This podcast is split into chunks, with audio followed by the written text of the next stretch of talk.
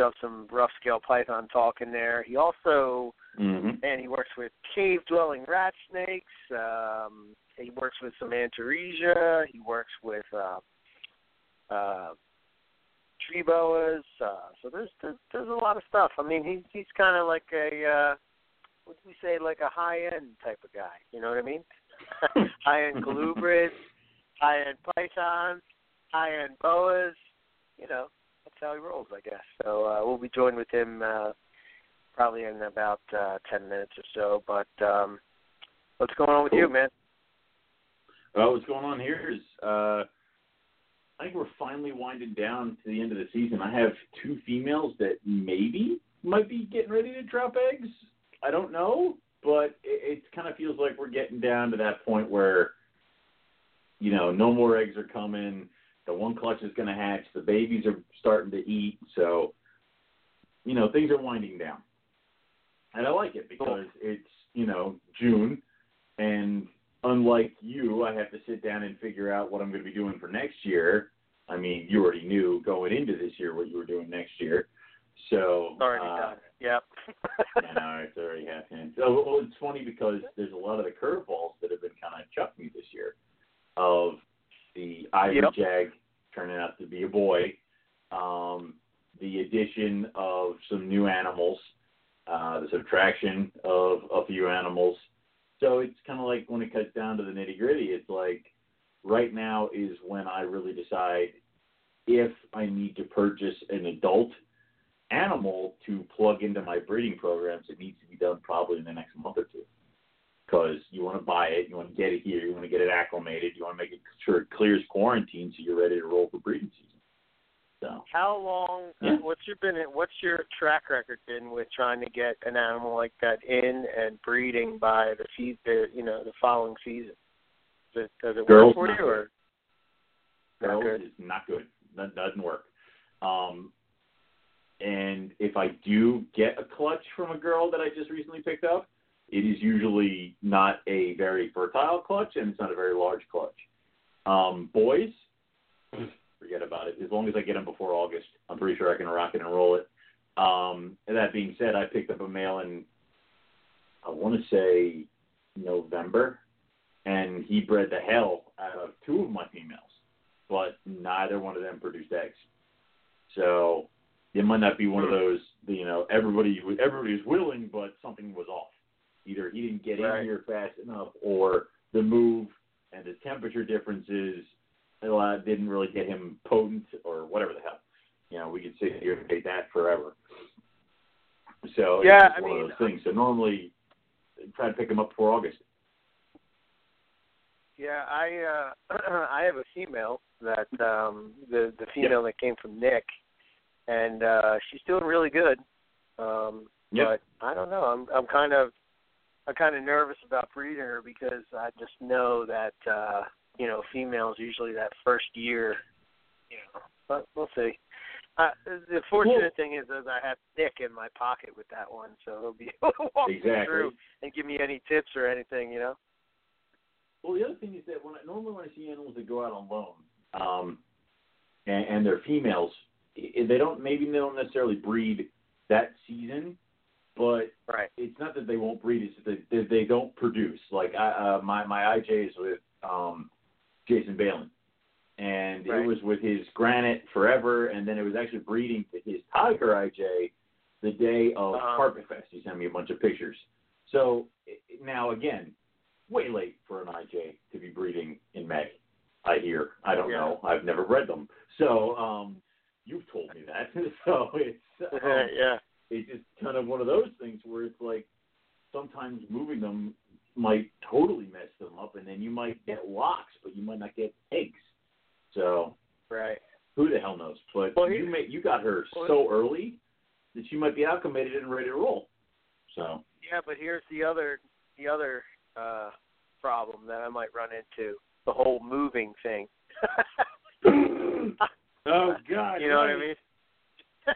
Yeah, well, so uh, my season might All be a bust next year. You know. you will. Here's what we do: we tell your wife that you are totally in love with the house and you don't want to move. Will she buy that? Oh. All right, no. I'm out of ideas. Um, remember, Owen, if I stay here, Carpet Fest is there. oh my God! No, you gotta move. You got- you got- I'm moving you now. I'm on my way. I'll get boxes.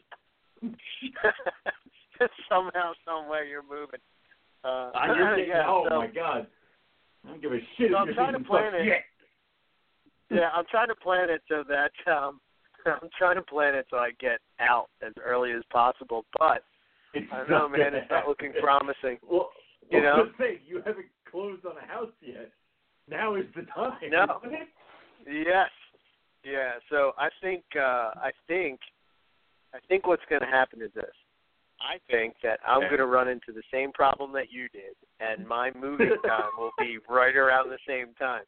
But here's what I think I would do: is if that was the case, I would wait it out. You know, unless I found a house that I absolutely had to have, and even then, I would be tempted to, to just keep re- keep renting the spot that I'm at. you know what I mean? Like, oh man, I'm gonna have to soak it So up. basically, just Hmm.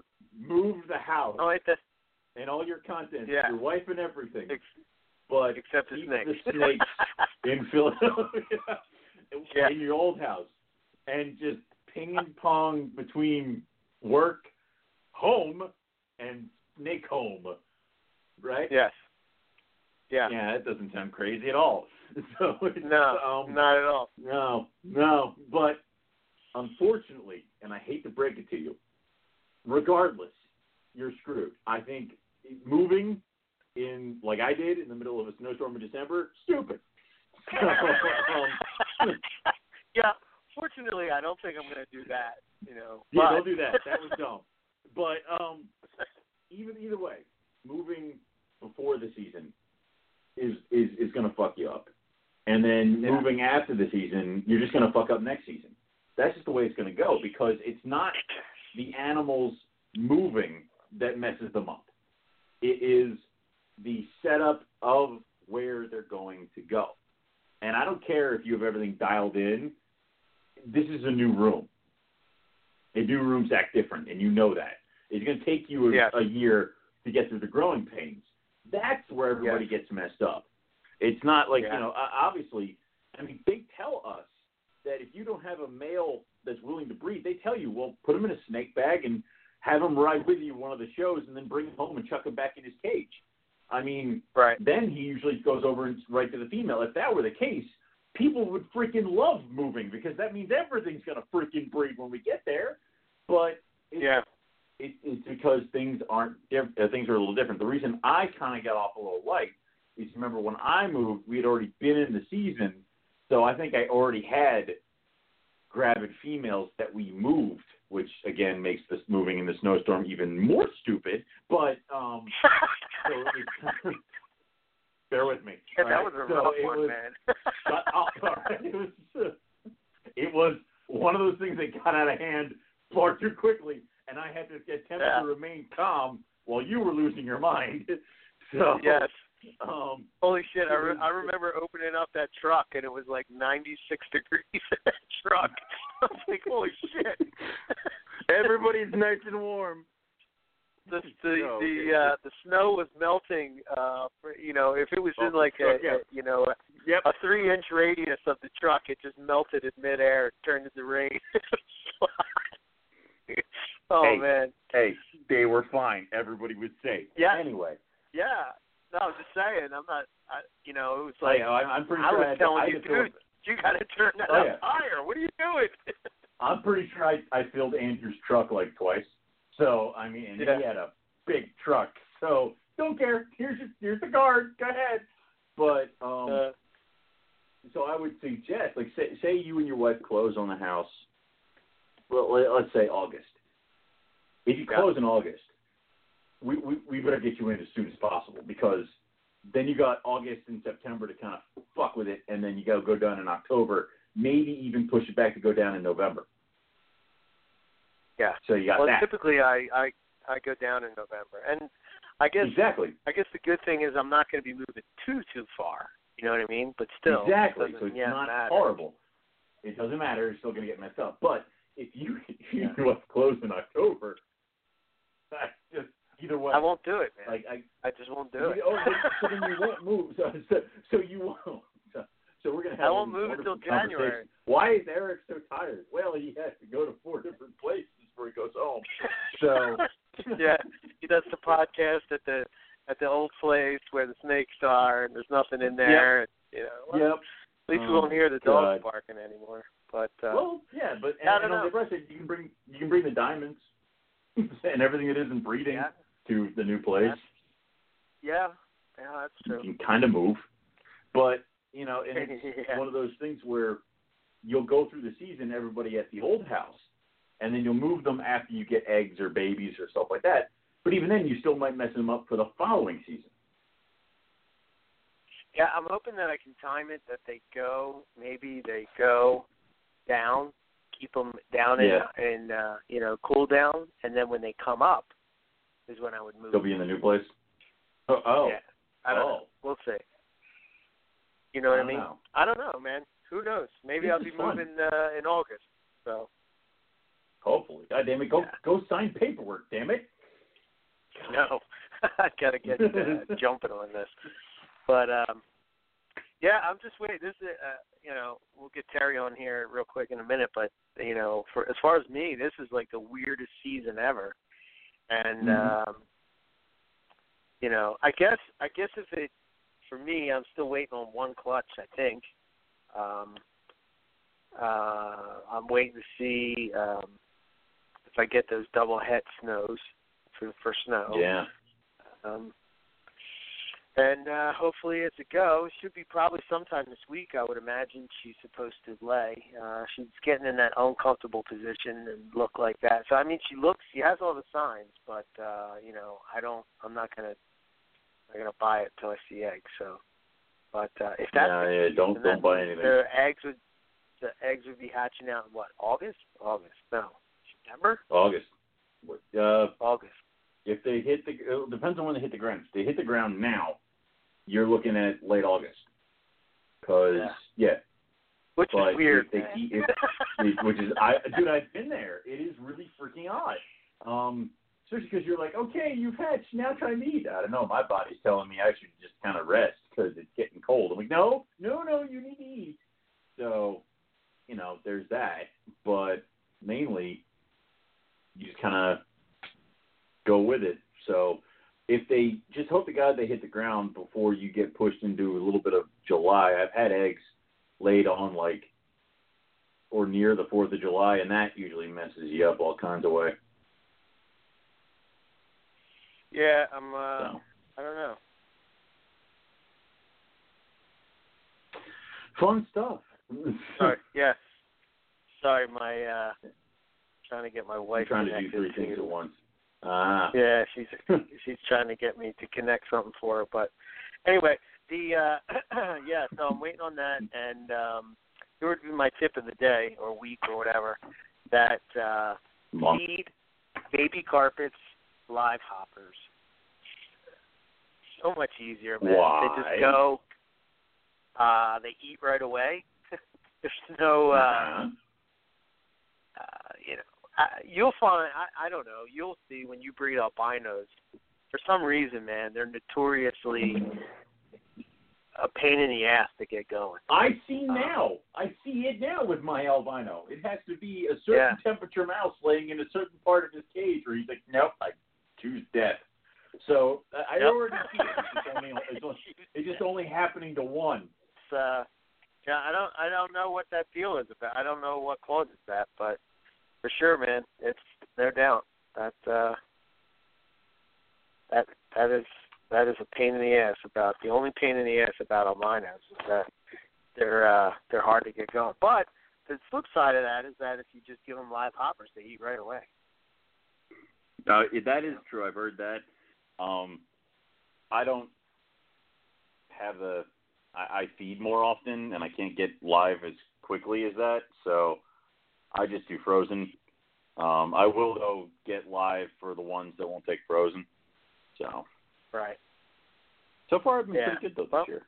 I've said that now, and now Yeah, the 14 they're going to hatch are all going to screw me over. So yeah. Um, all right. Enough of us rambling. Let's get Terry on here and let's get this going. Hey Terry, Hey, Rob Joe. hey, hey, hey, what's uh, up? uh, nothing much, man. How are you? I'm doing pretty good, man. That's uh, I like that intro. I've never been I've been called a lot of things, but never a high end kind of guy. I like it. I like he, it. he uses No, that man, he come uses the, that title way too much. All right, so don't feel too special no, about no, it. that's not true. I was- everything to him is high end. I mean, oh my God, no, he no, no, no, paints no, no, that no, brush that's so not true. broad. I, I clearly said your caging wasn't high end. I clearly said. oh, oh. I'm just kidding. I'm just Mom and. Dad are gonna No. fight later. So no, what I meant what I meant by that is that you've uh, you you seem to have a uh, a wide variety of species that you work with, and they seem to all be species that people uh, really want to work with. You know, they're Um, Yeah. They're like dream and that was on purpose. like- I did that on purpose. And you know, when I was in uh, when I was in high school, it's kind of funny that you know I'm, I'm rarely at Python Radio because uh, so to to make a, a short story really long, um, my uh, my my dad and I I was homeschooled in eighth grade, and my dad built a uh, I had I guess what you call a construction class.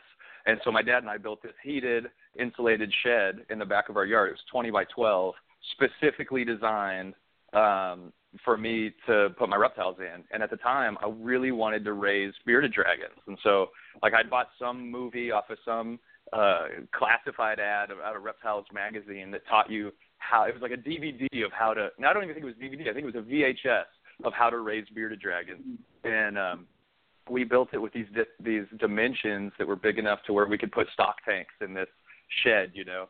And um, uh-huh. the but I've never owned a bearded dragon in my life. It's really kind of funny. So I put I put all my collection in there, which at that time was this real Noah's Ark of iguanas and a couple ball pythons and some California king snakes and I think a tokay gecko and you know just like a little bit of everything in this Noah's Ark kind of collection.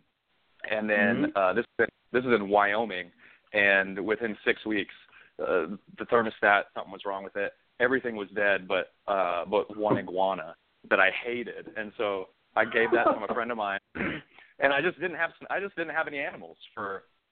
Um, let's see, that was eighth ninth grade. I didn't have any animals for almost two years, and then between my sophomore and junior year of high school, I was building some cages. I was ready to get back into it, and I wanted to get carpet pythons. And so I built these cages in my garage, and and um, you know, like seeing something in the flesh, it, like a cage especially. You know, you're like, oh yeah, I'll build this cage five feet long, and then and then you build it, and you're like, holy cow, this cage is huge. I could have Burmese pythons. And so I I impulsively um, ended up buying a, a pair of berms um, from Pro Exotics and uh, and had had Burmese pythons all through high for the rest of high school and all through college until I was out of college. And what I what I hated about it was uh, people would say, "Oh, you have snakes? What do you have?" And I said, "Oh, I've got these Burmese pythons." And it didn't matter who it was. They either had they had a, a college roommate that had them, or oh yeah, I've got I know somebody that has them. And and these aren't snake people; these are just like normal people. And so like Random Burmese people. pythons they were everywhere, you know. And then like you turn on the TV and Britney Spears is dancing with a Burmese python at the VMAs, and and I was I was up I was upset that they were so common, you know. And took, took all the me fun out of it. exactly, yeah, and um, and I guess it's you know it's it's kind of why we're all pissed about ball pythons, right? Like 20 years ago, if you would have put a ball python in front of us, you would have been like, oh man, that's pretty cool. And um, but now, you know, it's just look, you know, I mean, if it's everywhere, it's kind of it, it doesn't make it any less cool, but it, you're not gonna say wow anymore, you know. And uh, but anyway, that that really upset me because I was like, I, these snakes are awesome, and uh, but they were just kind of like, ah, everybody has those, or I had these, right? So when I got back into snakes, I decided I'm not gonna have what everybody else has, and um, I I did that for two reasons. One is because I I, I wanted to have I want what I like. I keep what I like, and um, I have the tendency to like stuff that I've never seen before, and uh, um, and then you know I I didn't necessarily get into this to uh, to sell snakes or or uh, to make a business out of it, but I also decided if I was going to sell snakes, I want to have the snake that that people come to you for, you know. Mhm. So as opposed as opposed to me having to advertise and market and everything else, they can just say, oh well, you you you know you got to go to him because there's just not that many around. So that kind of explains how the uh, how the uh, collection has taken shape and and you guys, I'm sure you guys are to blame for quite a bit of it because I listened to Rob with his rhino rats and Yeah. I mean Yeah.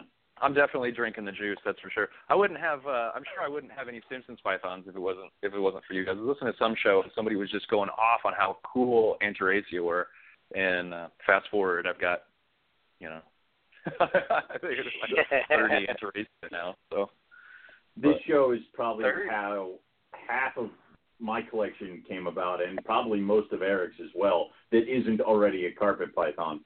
So Yeah. don't worry, we can all blame each other. So Yeah, I don't um. You- guys are definitely uh practicing some extreme self-control, I think.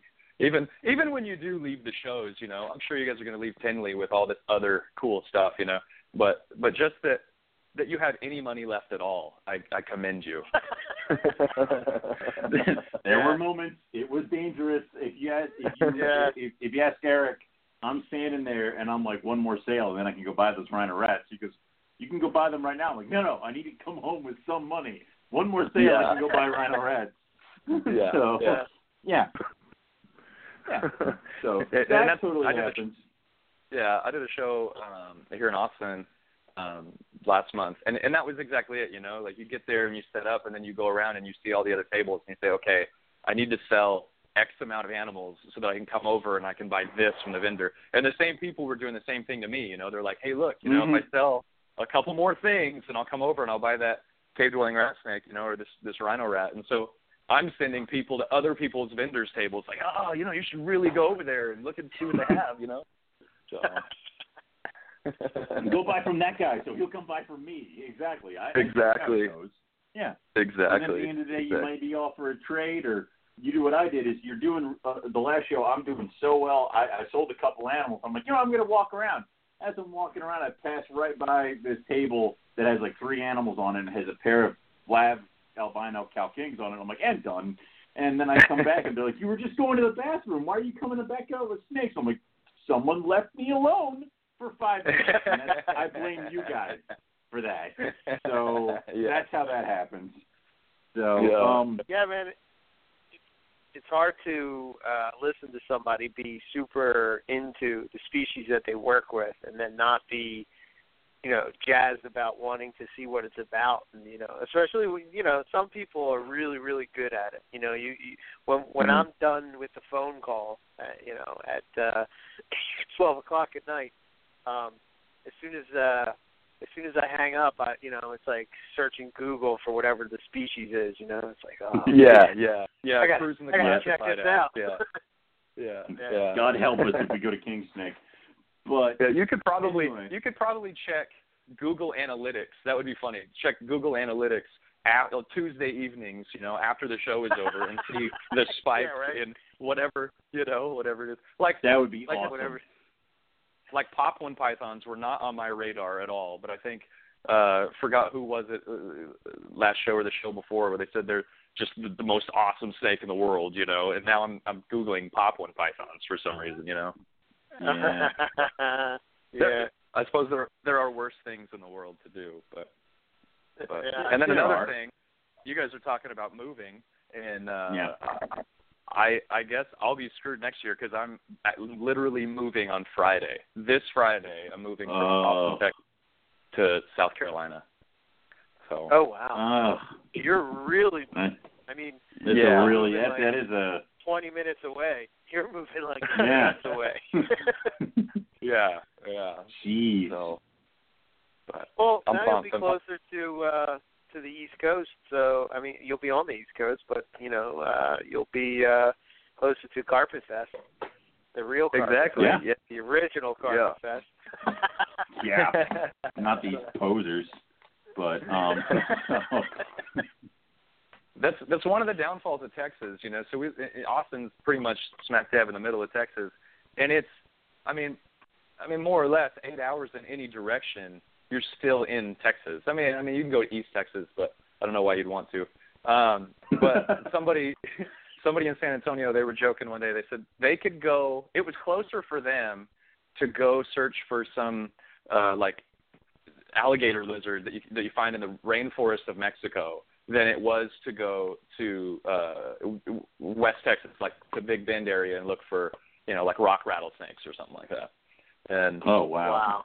and you know it's just it's a big big state. So I'm pumped. I'm pumped to be back on the East Coast, and I lived in Charleston for a couple of years, and uh and um I really enjoyed the the weather and, and the trees. You know, I grew up in I grew up in Wyoming most of my life, where it was just it was a desert and the wind blew and it was winter for nine months out of the year. So um, I'm pretty excited. I get excited about trees and seasons and stuff like that. So Right. Yeah. I'll tell you what, I'm looking man, forward You'll to it. have plenty of that. I'm I'm very happy I am where I am because I think that our weather in particular is very um is very good for breeding pythons. I I just find Mhm. that you know that that that seasonal shift and that snow that comes in like that ma- it's magic, man. As soon as you say snow, Mhm. snakes are just like locked up. You know, it's, Yeah. uh, it's like magic, man. yeah, yeah. Pennsylvania and Australia synonymous with weather. Pennsylvania, the other Australia, right? The other Australia. That'll be a sure. No, you guys- anyway.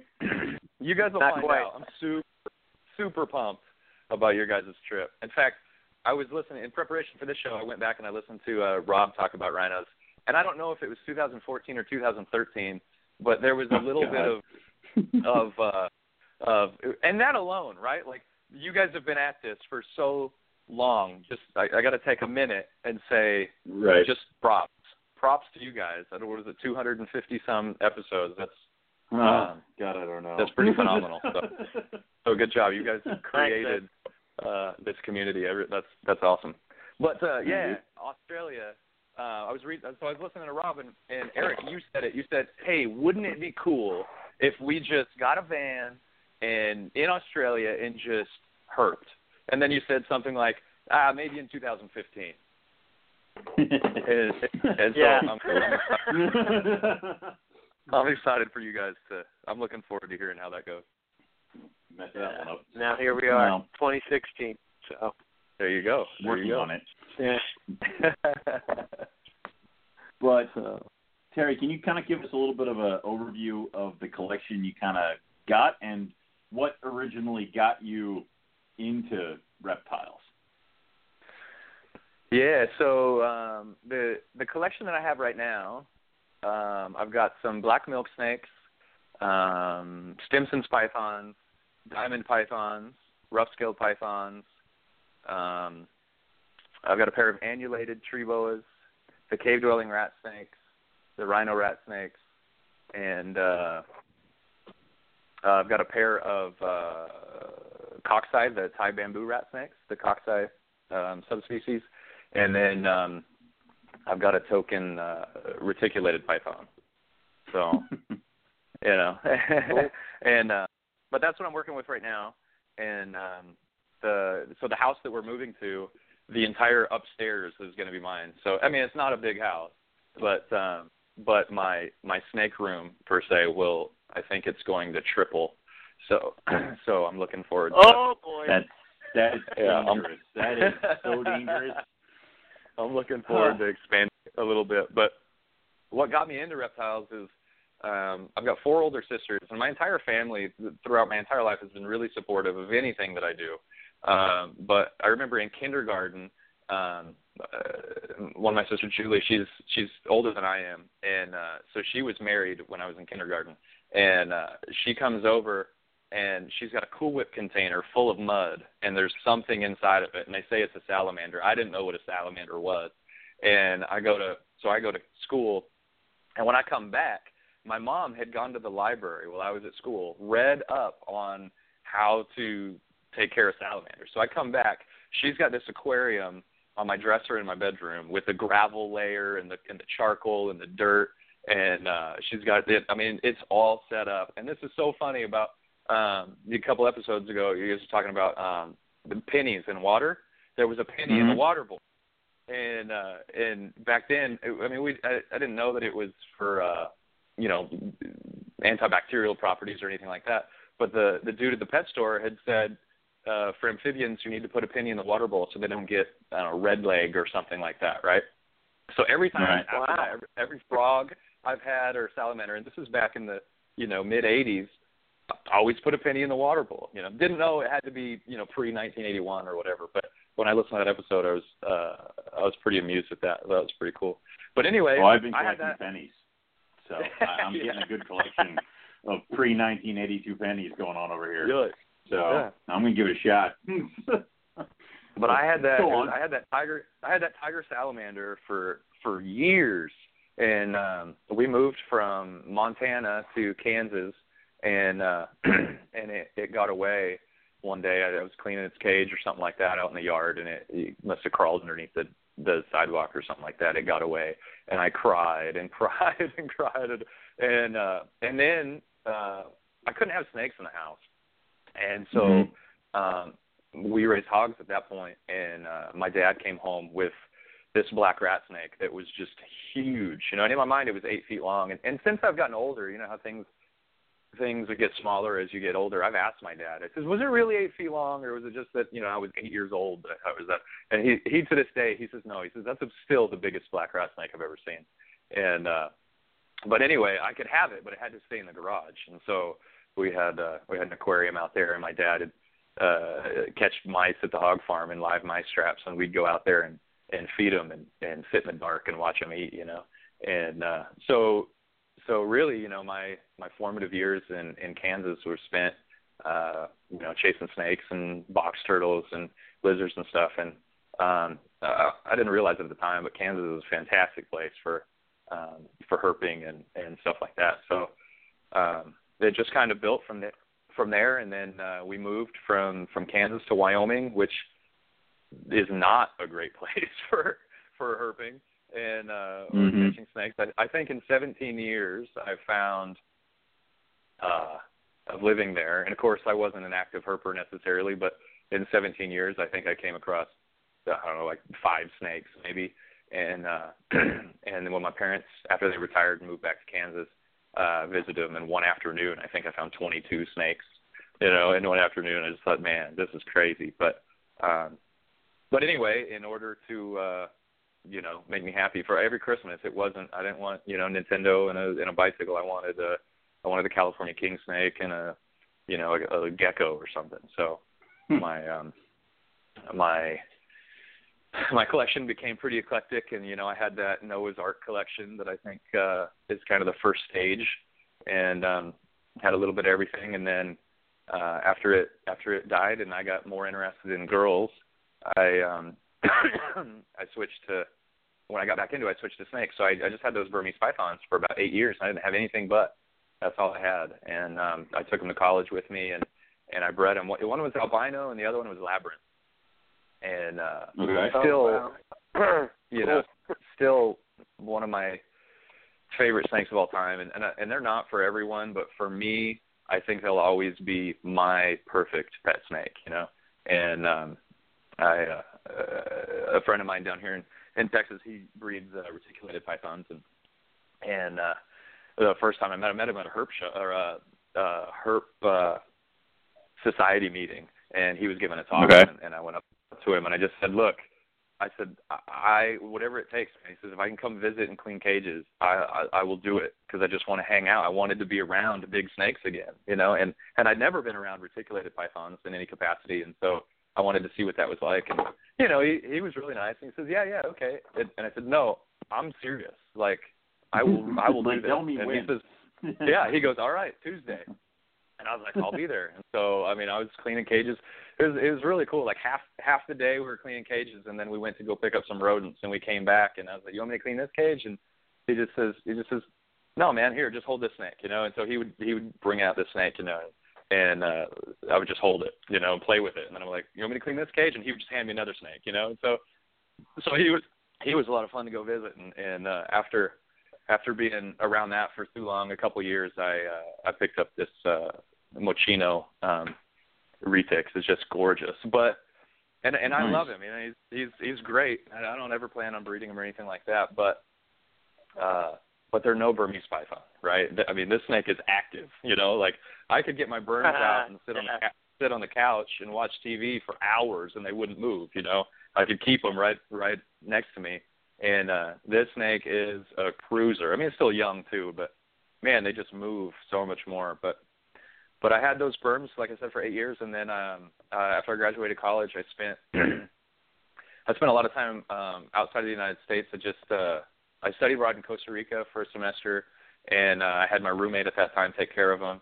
And then I studied in Puerto Rico for a semester, and I had um uh, I think a science teacher in uh from like middle school uh watch him and then after I graduated I went to Africa for a few months and uh then my mom watched him and and, Jeez. and of all of all of everybody that's ever watched my my snakes my mom was by far the best because I mean she'd send me emails and she'd say she'd say you know I went in there and and they were on the the they were under the heat you know at eight o'clock in the morning and then I went in there at four and they were on the other side of the cage and and the water Like was a little bit lower. Oh, that's I- awesome. yeah, so I watered them a little bit more. You know, I mean, she told me everything. It was it was awesome, and uh and uh they even fed them while I was gone a little bit. My dad, and my mom would go in there and throw a chicken. You know, we we raised up chickens to feed them, and and uh you know they'd kill a chicken, throw it in there. So yeah, my parent, my family has always been super supportive, and that's just uh one of many examples I could probably give. But um, but I after Africa, I wanted to uh spend an extended time traveling the world, and uh and my my parents didn't.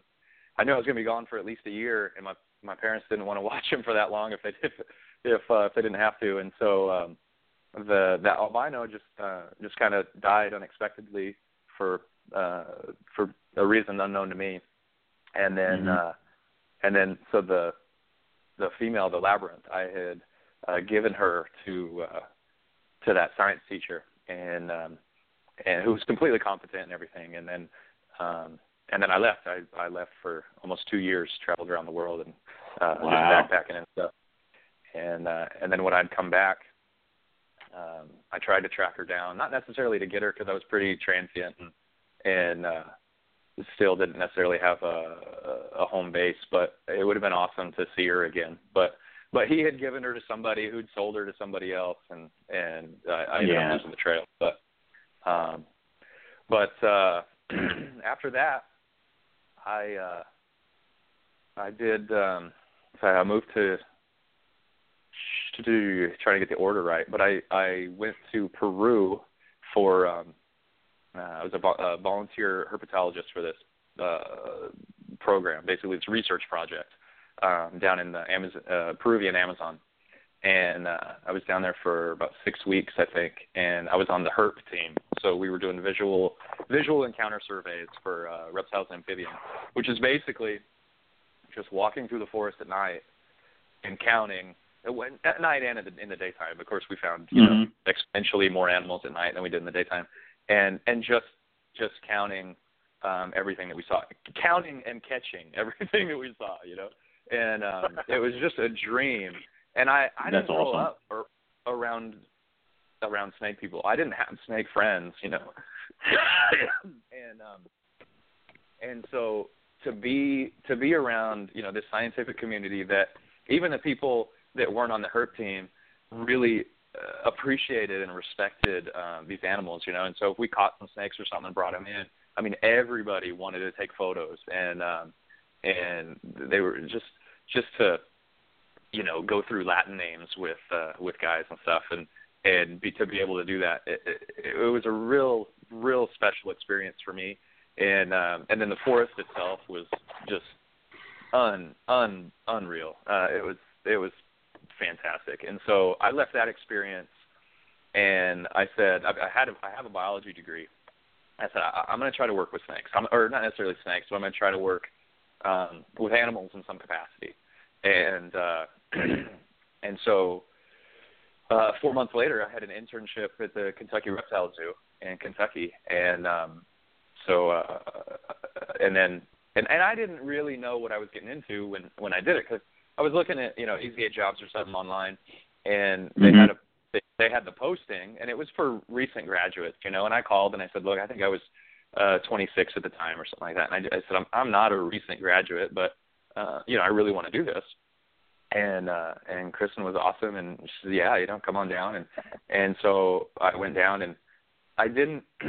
it's funny because I'd seen Jim and Kristen on television before, but I didn't I didn't connect the dots. Like I didn't realize that that's where I was going until I had gotten right. there and and um and met Jim and, and Kristen and um you know the first day I'm there, Jim Jim takes me into this room full of I mean it's just wall to wall cobras, you know. And hmm. he's he's I don't know if he was feeding or or putting snakes back from feeding or whatever, but I was just I mean, it was a dream come true. You know, I mean, to just be like, I right. can't believe I'm I'm here. You know, and uh, and and when, and then once again, I was I was around people that were into snakes, and we talked snakes all the time, and it was just awesome. And so we I was always talk about what snakes I would get, you know, and what snakes we wanted, and and uh, one of the former interns there, Taylor Tevis, and I uh, became pretty good friends, and and uh, we'd go herping. The first time he took me herping, we were looking for salamanders, and and again, you know, I grew up in Wyoming. We didn't, I didn't. uh I mean, I'd gone out looking for snakes, but I'd not found them. you know what I mean? I was pretty, I was pretty hopeful, but but right. I mean, you can hope in one hand. Never you know? worked out. And, uh, yeah, but you got to find it. Yeah. Yeah, exactly. And so. uh and and so we went out and, and I was just like, all right, yeah, you know, we're gonna drive around looking for looking for these salamanders that he's talking about. But but you know, 15 minutes later, we're at this spring and we're staring at these uh these salamanders. I'm just you know the the the ones that he wanted to find, and uh, it just blew my mind. It blew my mind that that was possible and that that we could do that. And then um and then the uh, spotted salamanders uh, were uh, spotted or mar- I don't remember, but they were uh, migrating that night. And so we're driving, and you couldn't avoid from hitting them. There were that many oh salamanders on the road. I mean, it was just unbelievable and something that I'd never experienced before. And um, and so I just I just loved it. I absolutely loved it. So um, so so I was making a list even then of when when I get when I get a place and and I get a job and everything, what animals that I would get. And uh, um, rhino rat snakes were on the list pretty early and at that time, at, so at the zoo, I was taking care of the um, the non venomous stuff, and uh, they had some Pueblan milks that I I was just I was kind of enamored with, and um, it was the first time that I'd really uh, had uh, success breeding, I guess. Um, I bred the Burmese pythons. They they had laid eggs, but uh, they were infertile, and I set up a an incubator without a without a thermostat, and so the temperature in March in Wyoming can be quite a bit different than the temperature. Well, actually, I should say the temperature on Wednesday in Wyoming can be a lot different than the temperature on Friday. You know, and so I ended up um, I ended up having some hard boiled Burmese eggs real quick, and oh. so um, so I didn't have a lot of experience with that. And then after and then after that, I started traveling, and so I was either gone at the beginning of the breeding season or at the at the end of the breeding season, and so I, I just never bred them again before uh, before I took off. And um, so at the zoo, I was I had like free reign on all of these North American colubrids, and so I was pairing everything up, everything up that I could, and uh, and and they were going, and I was getting eggs, and I just thought it was the coolest thing in the world. And mm-hmm. so, um, uh, so with the milk snakes, I thought I was going to get into Hondurans, and then the, as I studied, I learned about the black milk snakes, and I thought, I mean, here's a snake that's even bigger than uh, Hondurans and uh, you know, poor man's indigo, some people call them, and um, and they and they turn black. I mean, that's, that's just that's pretty crazy. And so, and you can't find them; they're relatively uncommon. And so, uh, I had uh, um, put in a couple calls uh, to Don Shores. He's a, a colubrid guy in here in Texas, and um, asked him if he was going to have any in an upcoming show. And he responded promptly and said no, and then um, and then a couple of weeks later he emailed me and said, um, actually, you know, maybe I will. So that was how I got the uh, the black milks, and, and then it just kind of grew Nice. from there, you know. And then I got on Cameron's list and had rhinos shortly after, and and then the rough scales came shortly after that, and um, it was it, it grew pretty quickly at the at the Snowball, start. yeah. And, yeah, yeah, yeah. Because I had because I, I'd had a place, you know, when Mhm. um, I had I'd either had a place and no money, or no place um, because I after the after the uh, the zoo and stuff, I kind of was transient. Moved out to uh, Charleston, South Carolina for a while, and um, that was when I had I had uh, I had a place to live, but I didn't have any money. I was working part time at a couple different places, and and then when that fell through, I got a job in North North Dakota drilling for oil, and so Wow. then I had I had money, but I realized I could I could afford to play, pay for rent or a plane ticket back to South Carolina, but I couldn't afford both, and I certainly wasn't going to live in North Dakota, and um, and my my schedule on the rig is it's it was two weeks on, two weeks off, and um, so I didn't want to stay in North Dakota for my days off, and so uh, I was homeless for a year and a half, where I would travel to uh, I travel to my friend's house, or I'd, I'd travel to see my sisters, or go see my parents. And, um, I went to uh, into, went to Indonesia on my 30th birthday. That was a gift uh, I gave myself, and and um, Wow. so when that Man, you've been everywhere. it, was, it was a pretty good gift. Yeah. It was a really good, really good gift. And um, and then, uh, but I mean, when you're homeless and you have nothing, I mean, I mean, you're, you know, if I had no obligations, um, it, it was pretty, it was pretty inexpensive. In fact, it was probably the best thing that I did at that time because, um, and the reason I did it is I, I had this, uh, this apartment in Charleston and I, I factored up how much time I'd spent there over the year that I had the lease. And because I was Mhm. at work six months out of the year, um, and then I had taken a couple trips um, on my days off instead of going back to Charleston. So in a year's time, I'd spent four months there, and I just didn't, I couldn't justify spending a year's worth of rent on four months of living. And and I just said I'm, Yeah. I'm not going to do that anymore. And so I packed up all my stuff, put it in my parents' garage, and and uh, kind of hit the road. So um, so when I moved to Texas, uh, then I had both. Then I had a place to live and I had money, and and I, I took full advantage. I think. So Yeah, and it's going to get worse now because you said you're going to move and you're going to have a bigger room, and you're be like Exactly. I was, where I'm going to be like, it's going to take me a while to fill up my room. Two weeks have gone by and I'm out of cage space already. This is weird. So yeah, yeah, that'll happen. Yeah. yeah. And then I haven't been doing this long enough, you know, with babies to realize at this time of year, you know, before the eggs hatch and everything, I think, oh, you know, I Yeah. should get some more stuff, you know, and and and, and now's the time you have money, right? Like your tax returns come back, and you know Mhm. the, the holidays are over, and you haven't, you know, done anything.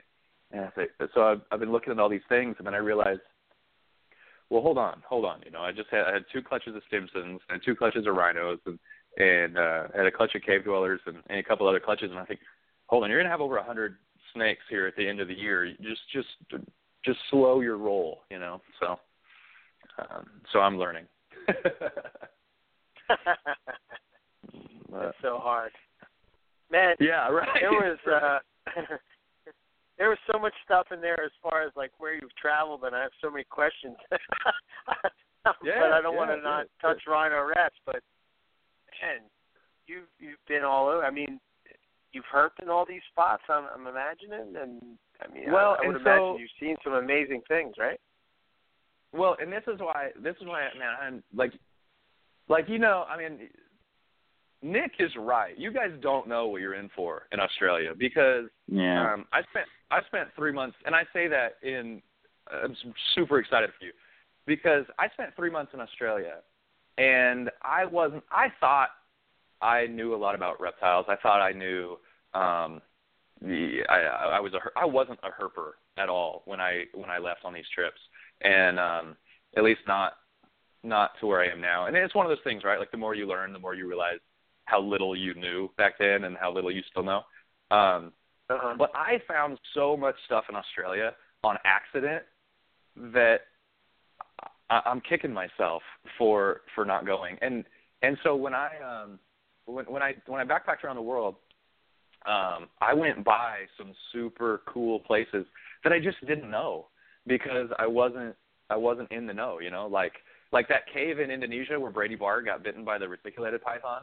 Uh, that is my I- right? favorite sequence on TV. But Yeah. um, go on. I was if, if, I if was- his I went right- could be my Yeah. ringtone, I would Yeah, have exactly. that. So yeah, I went right right by that cave and I didn't know that's that it was.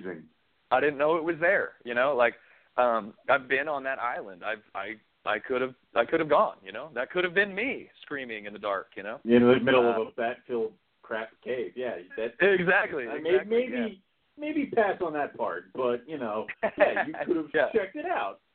Yeah, yeah. So, so I, I'm just saying, I've seen so many, so much things, and have, and and and am- feel so fortunate for the experience that I've had, sort of on accident when I didn't know what I was doing.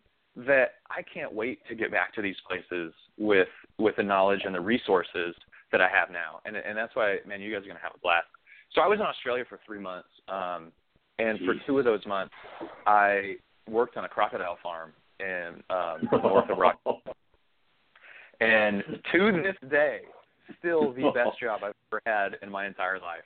And um but uh but at that time, in order to work in Australia, you had to uh go through this uh organization called BUNAC to get your visa. And it cost like five hundred dollars to do and everything. And I thought, well, I'm not gonna pay all that money to pick fruit or wait tables. I'm not gonna do that to do to get a job that I could do in the United States if I'm going to Australia and I'm paying that money, I'm going to do a job that's Australian. And I was like, well, what's that going to be? And it was like, oh, it, I mean, it, it, was a no-brainer, crocodile farm, you know. and, uh, a quick, I mean, I, I mean, a quick Google search, and uh, and I had my spot, you know. Um, and uh, yeah, so I, I worked at this crocodile farm for two months, and um, it was uh, it was a it was a dream. It was an absolute dream, and uh, I mean, we could do a whole episode on that, I think. But yeah, um, something I want to do. Jesus. yeah, but it was so it was so cool, you know. 'cause- so my roommate um Ben, he's one of my best friends now, and he was from England, and so same thing. Like he he lived and breathed Steve Irwin, but he he'd never been around animals. Like he didn't keep animals growing up, and and you know he he lived in Europe, and so um you know he got to Australia and he had the, all this enthusiasm, you know, just like I did, and um so our coworkers and and uh people they they just they were awesome to us. So they'd find I remember my guy brought us a frilled dragon that that was DOR and just you know, hey, I thought you thought you guys would like to see this, you know. It was like, oh my gosh.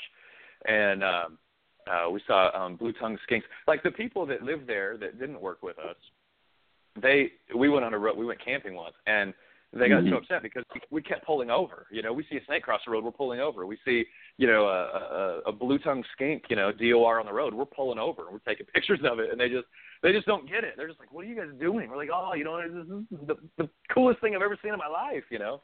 And uh I guess it's the equivalent of uh, I don't I don't know, you know, like a pronghorn antelope in Wyoming. You know, uh, you live there, it's like not yeah, a big yeah, deal. There's but- another one. Yeah. Yeah, but we saw, um, man, uh, I saw coastal taipan crossing the road. Um, saw a few brown tree snakes. Um, uh, of course, you know the enigmatic stuff like uh, koalas and kangaroos and echidnas and um, monitor lizards and um, I think I think uh, red-bellied black snake. Um, I went on a surf trip and we were walking in the dark and there was you know there was a snake crossing the road and uh, Huh. and it it the, the the habitat and the description of the snake and, and the size of it and everything point to red belly black snake, you know. And um and and I feel like Australia is that place that if if it can be, you know, the harmless one or the the venomous one, you know, it It's defaults one. to the venomous one. Oh, yeah. you know? So um, automatic. yeah. But Australia was awesome and I I can't wait to get back there and um and herp it for real. Um uh I went through Indonesia and uh stopped off at Komodo Island and Rinca Island, saw the Komodo dragon. And I'll say this because that was right after the crocodile farm, and um, so I was around um, saltwater crocodiles that are enormous, but Yeah. I was, but Komodo dragons are huge. I'm not saying they're bigger than crocodiles, but they are so huge. You know, I mean, even when I was there, I, uh, I wouldn't be this impressed after coming from a crocodile farm. But it was, it was amazing. It was really, really cool. Yeah. So, um, so that was pretty Eric cool. should avoid. Eric could avoid both those animals. They will easily kill and eat him. exactly. Exactly. Easily. Yeah. And um, and then and then after these experiences, you know, after uh, the crocodile farm and, and stuff, I just I had this experience that I or this thought that I could work anywhere. And Yeah. so when I was when I was in Thailand, I was um uh there's this uh this zoo called Tiger Kingdom north of Chiang Mai. It's not Mhm. the tiger pool that that you see people taking pictures of with these tigers chained up. But um yeah.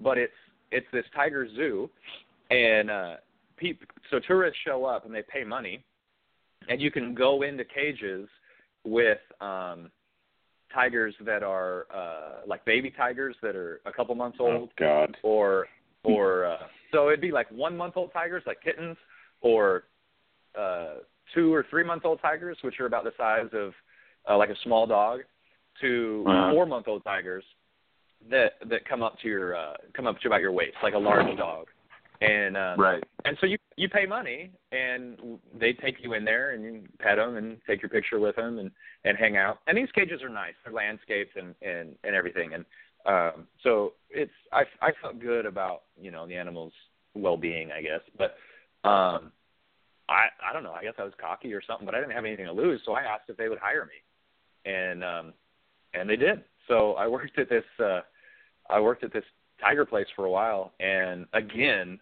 uh i'm just not a mammal guy i guess because Yeah. um, I'll jump in with a you know, fifteen foot long saltwater crocodile any day of the week, but tigers scared me to death because You- they think you you can see them reaction. thinking. Yeah, yeah, exactly. yeah. You were smart. And, uh, but um but anyway, they they hooked me up, man. They they they helped me get a scooter and an apartment and um and uh we worked pretty long days, but there was one night where I was coming home and uh it was late at night and it had just rained. And I was thinking, I was like, "Oh, like right now would be a pretty good time to go road cruising. I should go road cruising someday." And uh, you know, on my little scooter. And the thought had, you know, this is what I'm saying. Like if I would go to Thailand now, I wouldn't be able to not think about herping every waking Doing day. it, yeah. But at this at this time, you know, I'd, I'd been there for a month, and I had just thought, oh, that'd be a good idea. But n- not five minutes after I thought that, there was a reticulated python crossing the road, and ah, um, cool.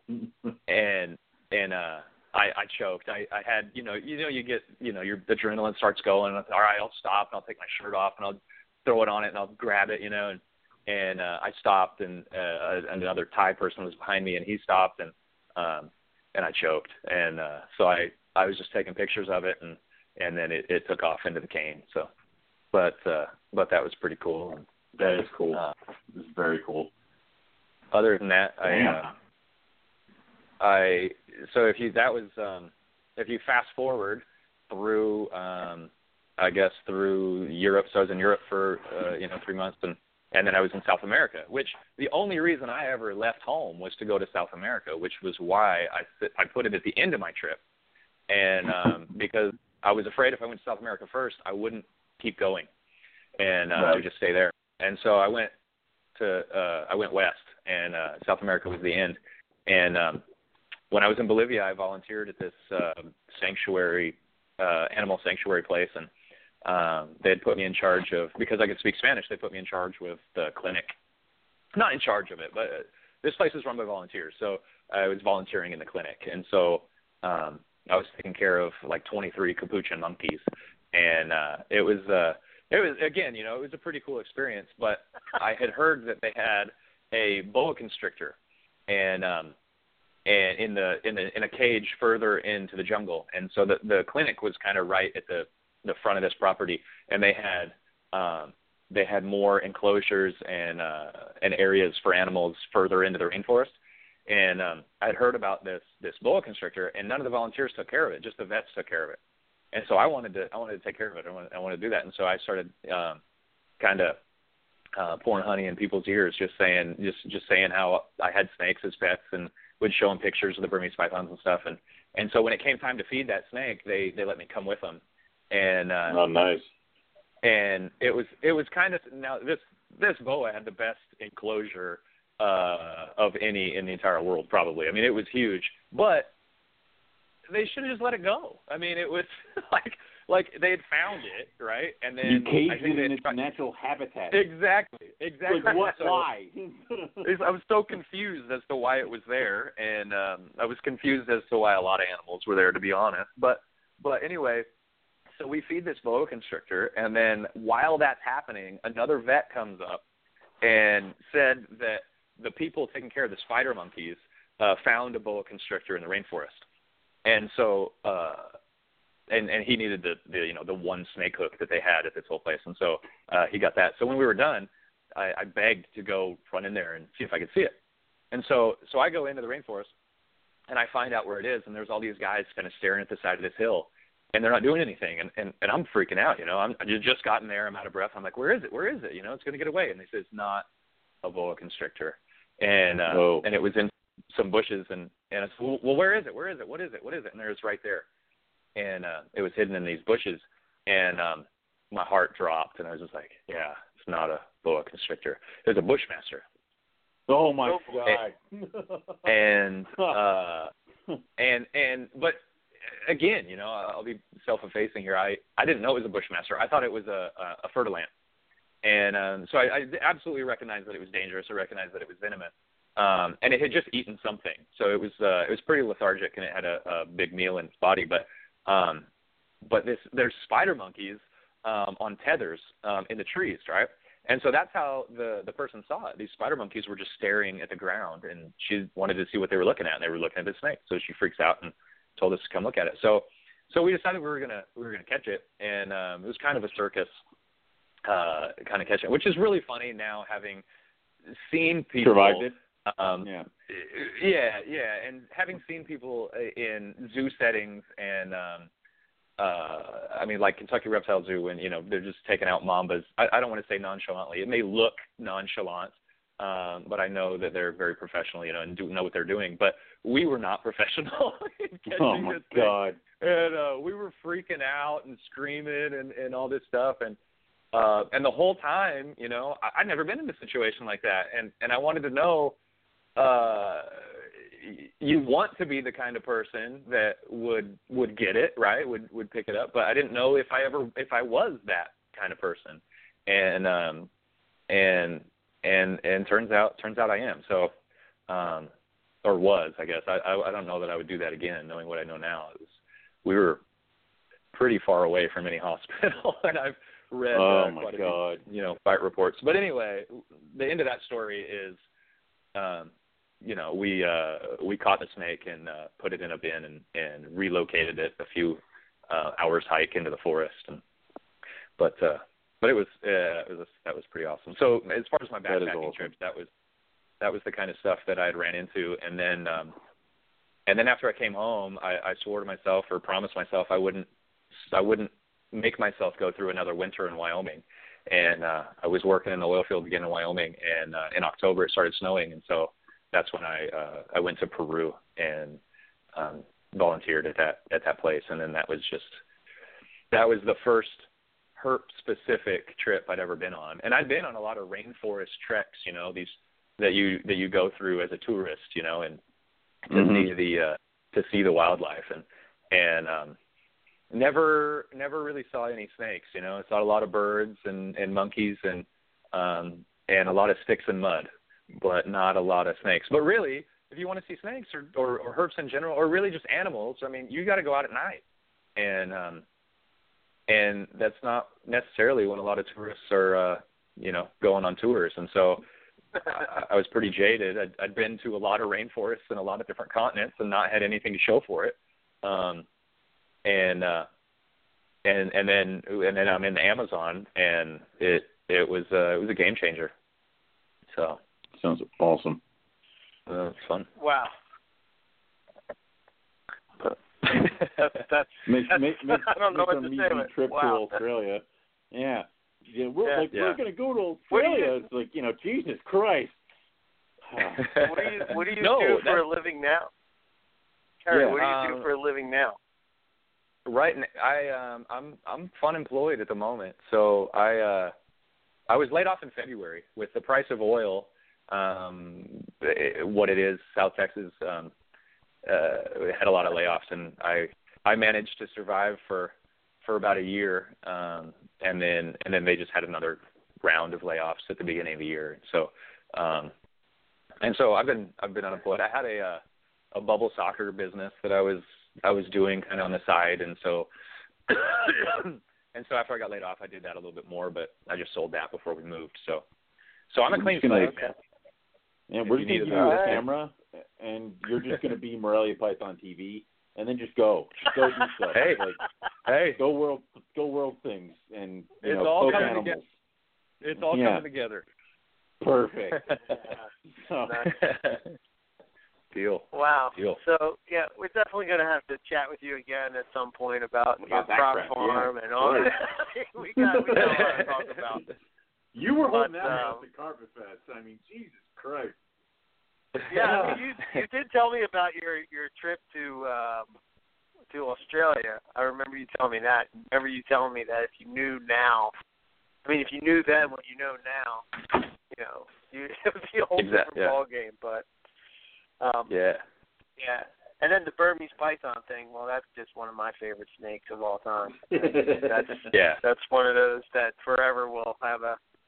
When I get settled and moved, I will have another one of them at some point. And Yeah. labyrinth is like my favorite one, and you can't find them anywhere now. You know, with everything that's going on with Burmese pythons, there's no way you're. I don't think you can find Yeah. them in Pennsylvania. Let's put it that way. Yeah. The only Yeah. person that does And- it's out in the middle Midwest somewhere.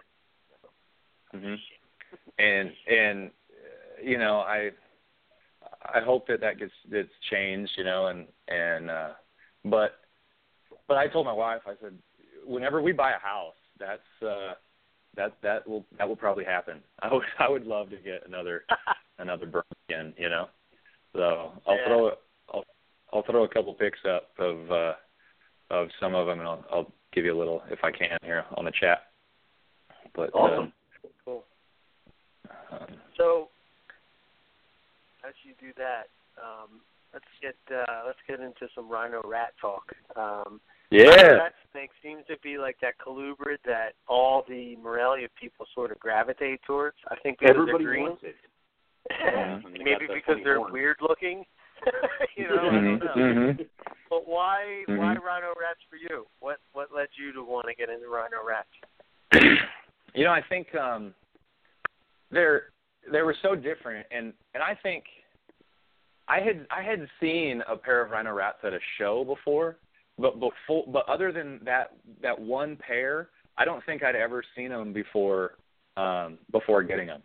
And um so but but for me it was uh I think part of it was a little bit of nostalgia because growing up in Wyoming, I wanted I wanted to just draw identity from anybody that I could, and so I thought it was so cool that um, Pro Exotics was in Colorado because I, I felt that was you know my next door neighbor, and so I um, I was sending self-addressed stamped envelopes to Chad and Robin quite quite often, you know, to see what they had and and um, and dealing with them. Like I felt like they were my local pet store, you know, and they they were some of the first ones that that had rhino rat snakes, and so I remember seeing those. Of course, then I think they were like twelve hundred dollars a piece or something like that um, that stuck with me a little bit, and I always thought they were cool. Um, but I, I, I wanted something different. You know, I wanted something that that was completely different, and that it's not just the horn that makes them different. They, their mouths move different. They they act a little bit different. They're they're just so cool. I've never handed a rhino rat snake to anybody um, snake person or non-snake person, and had them say anything other than "This is pretty cool." Um, but I remember getting them, and uh, so I had an apartment at the time, and the quarantine was my walk-in closet, and so I had them, I had them on the floor in a Exo Terra cage in the walk-in closet, and I would just lay in my closet because there was no room to do anything else, and uh, and just watch them, you know. And they just they just lived up to every expectation that I had. Um, and and they still they still have they've surpassed I should say um, all expectations. So they're just uh, yeah they're blast. And and they you know and, and it's I see why uh, why people like them too because they they don't get that big, which was really a shock to me. I thought they were going to be quite a bit bigger than they were, and um, and they don't get that big, and um, and they'll they'll display like mine. They they'll display. They'll be on a perch. Um, they don't kind of, they don't quite chondro perch, you know. It's a colubrid perch, but but they're watching me, you know. And if I go in there, it's funny. My my wife and I always joke when I first got them because I had some some some plants in there, you know, live or fake plants, and um, and you'd be looking for them, and you could you might be able to see their body, and you're looking for the face, and you realize that it's two inches away from you. You know, it's right on the other side of the glass, but you're looking straight past it, and um, and they're looking at you. You know, they're watching you, and I just thought it was so cool, and and uh, and and still think it's so cool. And and at the show, um, I did a show in Austin, and uh, I I like to take some of the adult snakes that I have just so people can see what they're getting into, and then um, yeah, you know, it's pretty it's a pretty cheap trick to to put something in their hands, you know, because then they really uh-huh. want. At least that's how it works with me and um and so uh I had the uh one of my breeder males and uh, I had him out and I just put him on the back of a chair and he stayed there for about two hours on Saturday without moving and no less than three and a half hours on Sunday without moving. And everybody the vendors around me were just enamored. You know, they just they'd keep an eye on him and they just thought it was crazy that he just wasn't he, he just wasn't moving and he was kinda uh he had about you know eight inches of his body sticking out uh, from this chair. It just his eyes affixed on something, and he was doing his his vine thing, um, and and and I saw behavior that day watching him do that that I had not seen in a cage, and it was really pretty cool. You know, he would sway like he would sway a little bit like he's being blown in the wind.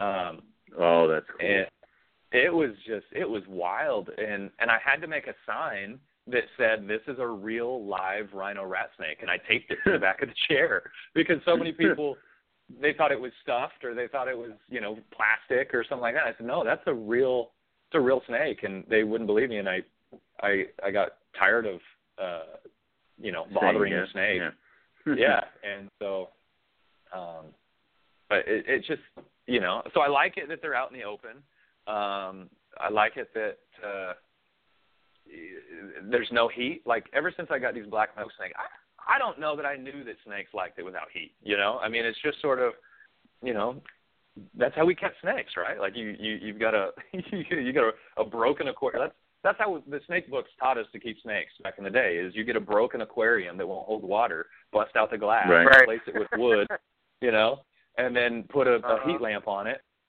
and and a, and a diagonal stick, boom, snake cage. And so to have snakes that I could have at room temperature, I thought I thought that's awesome. And um and you know I've got that with the the black milk snakes and the rhino rat snakes, and and I try I try harder to keep my animals cool than I do keep them warm. And um uh and that's you know it's just one of the things about being in Central Texas, I think. But um, That'll change. so So I loved that. I loved that they're they're a colubrid, but they don't eat like a colubrid. You know, you can you can feed them. I mean, my breeder male, I think he's had uh since before brumation. I think he's had two meals, maybe three mice in nine months. I think, and he looks awesome. Um, and um, I love that. You know, cheap snake to take care of. You know, um, not as much to uh, to clean up. Um, uh, they're just awesome. And do you have any? I do not. Not. Which No. Buddy we Buscemi need to- will be fixing that for me. Yeah. Yeah, So yeah. We, um, we need to change that. yeah. I at least have uh, Vietnamese blue beauty snakes, so I am close to certain things that you Yeah. have, and I have the rubbies. So Yeah. Eric there over there, he has nothing. So pour on I him. have diamonds So and Stimson's. quite Yeah. So it's, um, uh, yeah. Okay. They're Cool. Yeah, they're- rhino rats they're- are definitely uh, a cool species for sure. Um, they're, they're think on my it list. was when we went. I think it was when we went to Buddy's house and we got to actually handle them. That uh, Yeah. Mhm. you realized how neat they were and that they were just a cool Mhm. snake. Um, Mhm. you know. So, Terry, what size collection are you working? I mean, do you have a big group of these guys? Are you working with, uh, you know, what's what's your, what do you feel that's, uh, you know, the right size if you want to start breeding these guys? I was um I feel like I was getting a pretty big collection um and then and then after that first year getting uh, babies going I thought about you probably don't need to have six clutches of rhino rat snakes in the vault um okay. and so so Yeah. I've got um I've got 2.2 um and then I have I have 2.3 adults Okay. and um and I've got one holdback that I'm that I'm raising up um as well as as offspring from last year that just hasn't sold yet and and I'll hold some of those back as well but um the my breeders are are 2.2 Awesome. and Very cool. Okay. yeah Um, so I the one thing that, oh, go ahead. I I've I've bred them though. So the first year that I got them, I I got 1.3, and I had only Mhm. planned to breed one female because it was the only one I felt was big enough, and um, and then I had sort of accidentally bred one of the other females. So another female laid eggs that I didn't mean to breed, but um, and and, and I was like, okay, all right. So I mean, they're they're not as big as you would think, or they don't have to be as big as you would think um, in order to breed them. And I wouldn't do that on purpose. But what, what had happened is I was keeping snakes in twos, and so I had I had the the pair that I was trying to breed together in a Exo Terra, Mhm. and then I had a pair of females in another and cage. one of them and, turned out to and- be a boy. no, actually, No. they were female, but one of them Okay. was a picky eater, so I was feeding her live. And so while I was feeding that one live, I would transport the other female in with the pair, and Oh, it okay. He would just move quickly. Okay. and it and it took, yeah. yeah. So, um, yeah. So it uh, yeah, it worked, I guess. So Real, real quick, Terry. Um, you put a bunch of pictures up on the chat. Is the one of the human leg bleeding profusely? that's my buddy Ben, and uh, he I mean, it is what it looks like. He he was bitten by a crocodile. He Oh my He'll God, hate- yes. he'll hate that I said this, but it wasn't a big crocodile. Um, Oh. it was uh, it it was it was about uh, I'd say between three and four feet long, and Uh-huh. uh, and he got stitches though. I mean, it, they're they'll they'll win every time the the owner of the farm when we were feeding them and stuff. He, he would always tell us. He said, "Don't." He said they'll win, and um, and he was Yeah. right. So so that's what a three foot crocodile did, um, and that was just a nip. And um, I, I think he got I don't know six or eight stitches out of that, and um, he had it covered up for about half a day, and then and then he had it uncovered and was rubbing dirt and hoping that it would scar real good. so he Yeah, was he was fine. But, Yeah, you're doing the wrong friend thing by saying it was a small one.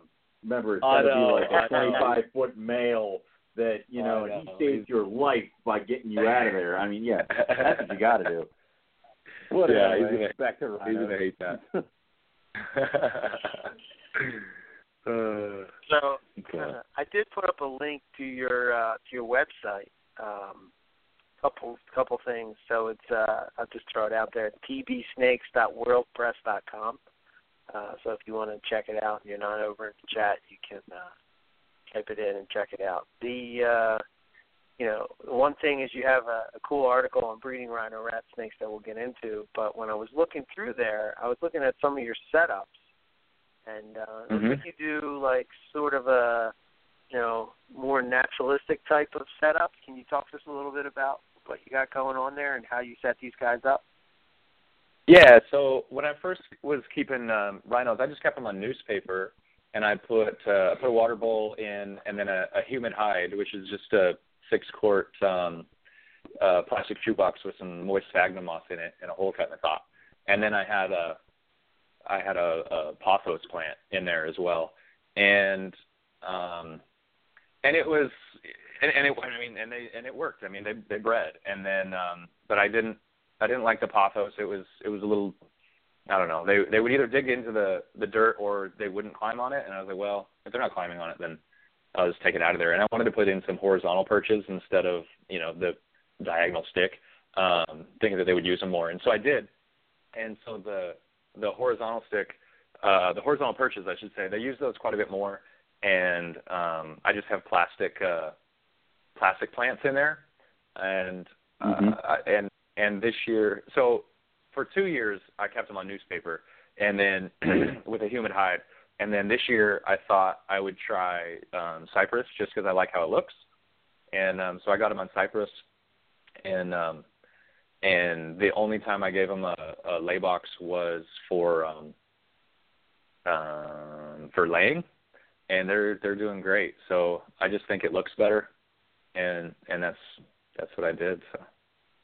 Cool.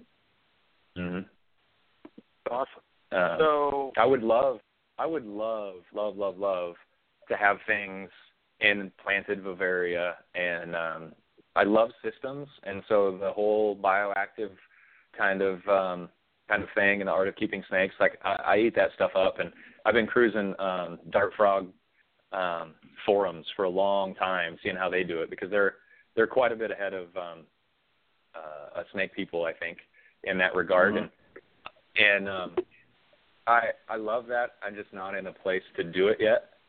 Um, but I think I think rhino rat snakes would be a fantastic um, subject for that because they're not heavy and they will display out in the open and um, and just yeah.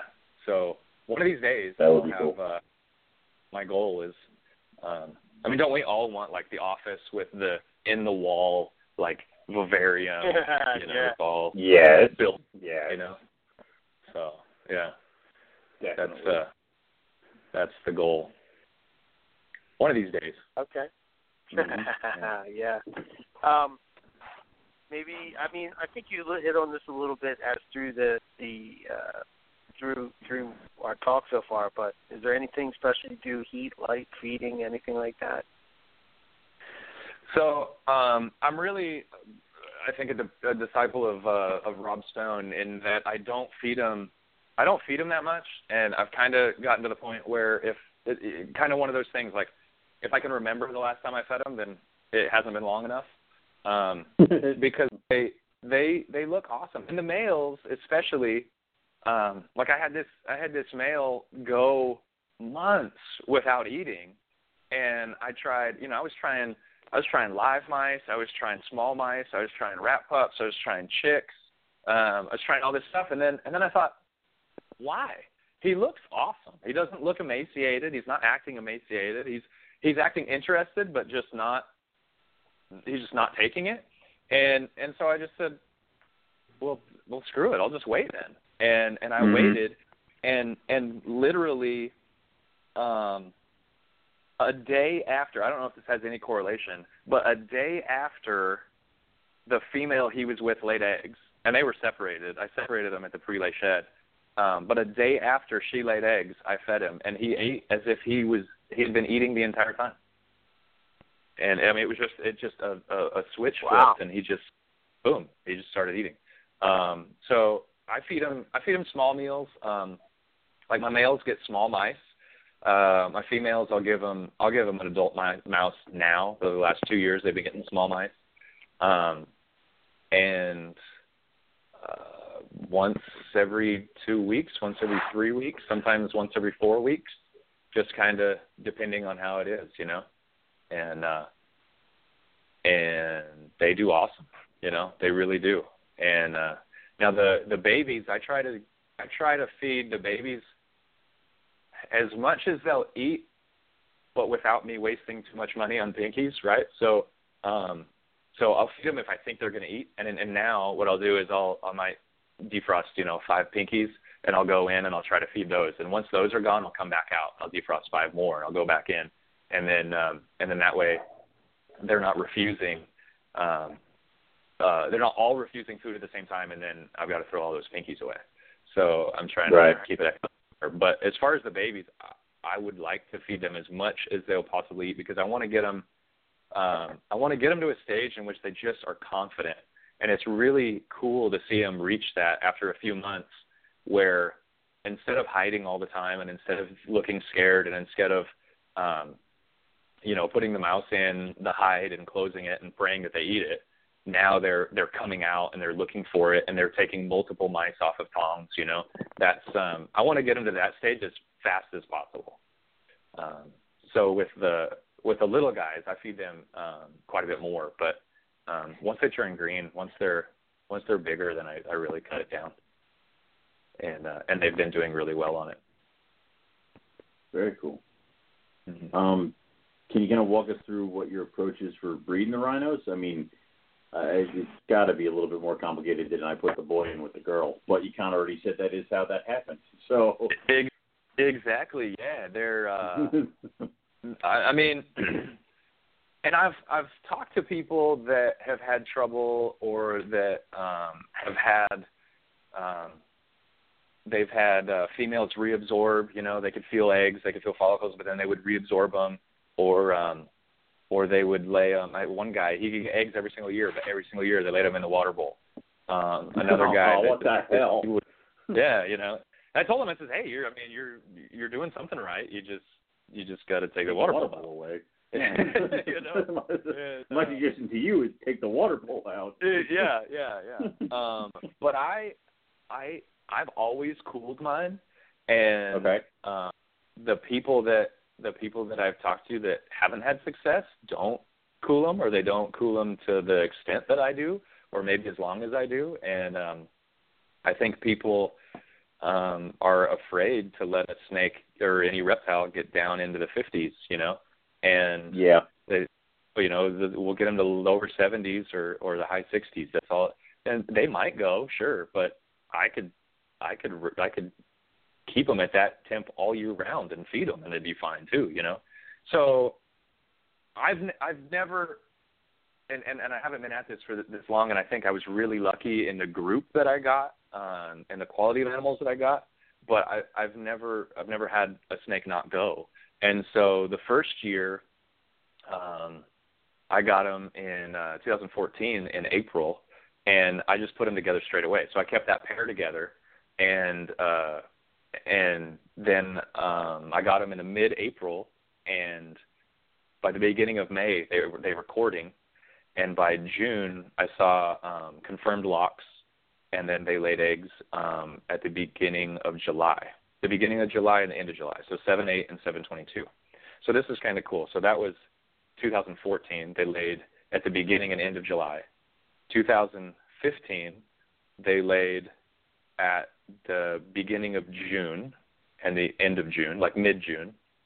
And then this year, they laid at the end of May and the beginning of June. So it's like their season, it's like they're getting close, they're getting earlier and earlier. And I don't know, um, I don't know if that's because I'm putting them together earlier or, or what it is. But um, the first year I just put them together and I, I couldn't believe anything happened. And I, I, I so that wasn't anything that I did, and I don't know if they were cooled or anything like that. You know, I mean, I got them, I got them from Bushmaster, so um, I, you know, that was just I don't know, dumb luck, I guess. And then in 2015, the 14-15, I brumated them from December to um, February, so mid-December to mid-February at uh, 52 to 58 degrees, mm-hmm. and uh, they were in a they were in a wine cooler. I put them in a, in okay. a wine cooler in in uh, in my room, and um, so they were in six quart uh, shoe boxes and had a water bowl in there, and then sphagnum moss, and uh, and they stayed in there. And and um, I took them out around Valentine's Day and started feeding them, and then I I paired them up right away, and except uh, I realized so I paired them up in February, and I realized in May that the male I thought was a male was not a male but was a female. So I had three females Okay. together. Okay. So I put I put the actual male in, and he started courting immediately, and um, and then and and they both laid eggs. And so I bred. So I kept three of them together, two females and a male, in an 18 by 18 by 24 Exo Terra. Um, and then um, this year, this season, I I got a, a chest freezer, and because I wanted to breed, I wanted to brumate my uh, milk snakes as well, and I thought I'd be a, I thought it was a genius idea to get this chest freezer and just keep the snakes outside. And so I put heat tape in this freezer so that it wouldn't get too cold, and um, and in like mid December, it it was like 80 degrees in Texas, and so I actually had to plug the freezer into the thermostat so that it would cool it down outside. And um, I just put the freezer, uh, it kicked on if it got warmer than 63, and then the heater would kick on if it got um, if it got cooler than like 55. And so I was keeping them Okay. kind of in the uh, the high, like the mid to high 50s. And and again, I did that from uh, December till about January, uh, Valentine's Day, so mid mid February. And this year, I did it a little bit different in that I didn't pair them up right after brumation. I um, I just started feeding them, and one of the males wouldn't eat. That was the one I talked about earlier. Uh, the females went straight to eating, um, and the other male uh, would eat um, off and on. And then uh, I waited until the females were just about to shed, when they were um, just a couple days away from actually shedding. And rhino rattlesnakes will get really deep in shed, crazy deep, and um, well, they just turn really, really blue, and uh, and they love to soak, and they'll soak for days and days and days. And um, I just let them do it. I just let them kind of do their thing, unless it's their pre-lay shed. Sometimes their pre-lay shed, I'll get I'll get anxious. I'll, I'll take them out of the water bowl and put them in the hide box, and then usually Mhm. I don't know if that speeds it up or not, but um, it's, it, it seems like it does. Um, but anyway, I waited until right before they shed, and and I put the males in. So I did that. This was uh, like mid to end of May. So it was May 23rd. I paired them up. The female literally shed the next day, um, and then they were locked up five days later. Um, and then uh, and then they laid. And I don't I don't do introductions. I mean, other than that first year where it was kind of accidental inter- introductions, I put the female I put the male in with the female, and I just leave them. I leave them until I know the female is gravid, and um, and and then I'll I'll pull them out, and they'll kind of, they'll start ignoring each other, and uh, I'll pull them out, and then usually the female will have her pre-lay shed pretty soon after that, and then uh, and then they lay their eggs. So, and that's it. Very cool. Uh, and then with the eggs, I've done um, I've done vermiculite. You know, it's just one to one and Mhm. kind of standard uh, colubrid incubation, and I uh, have been incubating them at room temperature.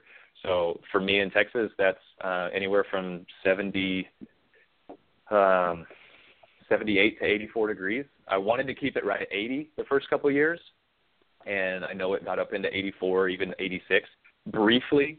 Uh, but I would say the the mean temperature in there during that whole time was right around 80, 81 and at, at those temps they they hatched at around 70 uh 68 to 77 days is what I had it at um so almost right around like 72 days and then um this year I'm trying to keep them a little bit cooler um just to kind of see what happens and so uh, it's more of like a 77 degrees so um that hasn't been proven yet not not by me anyway so um so yeah and they like they hatch out and and then the real work begins. And how is that real work? Because you've heard horror stories. So- Yeah, and it and you know it's it's um it's a double edged sword I think because on the one hand I think it's it's why they have um uh, I guess maintained their value for so long is just because they're they're kind of difficult.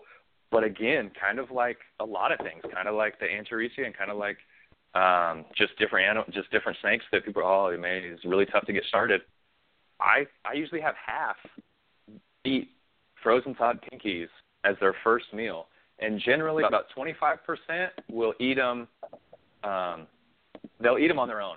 And I always I always offer that first. So I want to try like my preferred method first to see who will eat mm-hmm. it, and, and and then change things from then on out. And so, um, so what I do is I'll, I'll just put in a frozen thawed pinky, and um, usually about 25% will eat, and I am thrilled at that. and then um, and then from there I'll go into strike feeding. So I'll pick the snake up and I'll let it hang. I want it to hang, and uh, almost like it's in that you know like carpet python hunting posture. And then yeah. I'll I'll I'll bring the uh, the pinky to it, and a lot of times they'll bite it, and then and then it's just you play the statue game. You try not to move or breathe, and until they decide to eat it because because they they just, they'll just spit it out.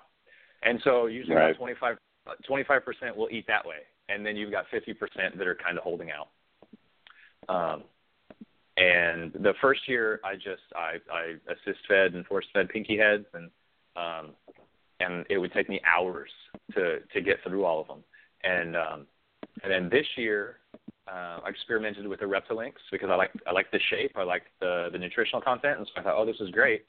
It, it, if I'm gonna if I'm gonna be assist feeding anything, then I'll do something that takes, you know, 30 seconds instead of two minutes or five minutes, you know, and um, because pinky heads are just pinky heads are pretty big on a on a hatchling rhino rat snake. Um, they can eat them, but it's a lot easier to feed them when they want to eat it. You know, when they don't want to eat it, it's it's pretty difficult. And um, but this year I experimented with the links, and that went pretty well. And I I wanted to experiment a little bit further and see if I could do a more hands-off approach because if a snake is going to eat on its own, mm-hmm. you know, no matter what it is, I'm all for it. And so with fish, I, I didn't want to feed them fish for a myriad of reasons. Uh, you know, parasites being one, but also too, you put fish in the water bowl, they're gonna they're, they'll be be- belly up the next day. And so I was yeah. thinking, um, you know, maybe they eat fish in the wild, and I'm I'm not denying that they do, but I think tadpoles would be a, and frogs and amphibians would be a lot easier to catch. And so okay. I experimented I experimented with tadpoles. So I got some tadpoles.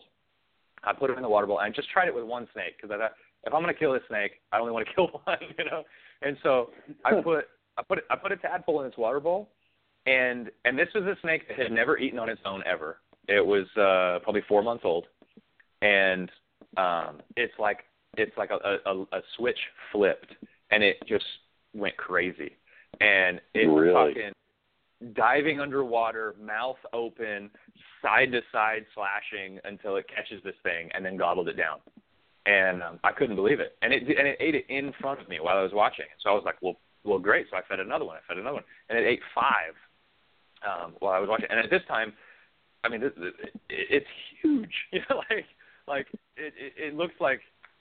I mean, it was huge. I was like, uh, I don't know if it's going to keep it all down. and so I figured if tadpoles are going to kill it, kill the, a, a snake, then then the snake is going to die. So I just waited, and it and it didn't die. And so I said, okay, I think I'm really onto something here and um, and tadpoles, you know, tadpoles can live a lot longer than uh, than fish can, you know, in a in an oxygen depleted environment. And so I thought, well, this is great. If I just put tadpoles in there, I could leave and I could just come back and they would eat them, you know, kind of freely. Well, I still thought, but I don't know. I don't know necessarily where these tadpoles have been. And one of my projects that I would like to do is I'd like to um, raise uh, raise frogs to get tadpoles myself, and I think um, I think I might do that with red-eyed tree frogs, just to kind of experiment it. But I'm on to something else in which I'll put a couple tadpoles in the water bowl, and I'll just wait mm-hmm. for the snake to start hunting.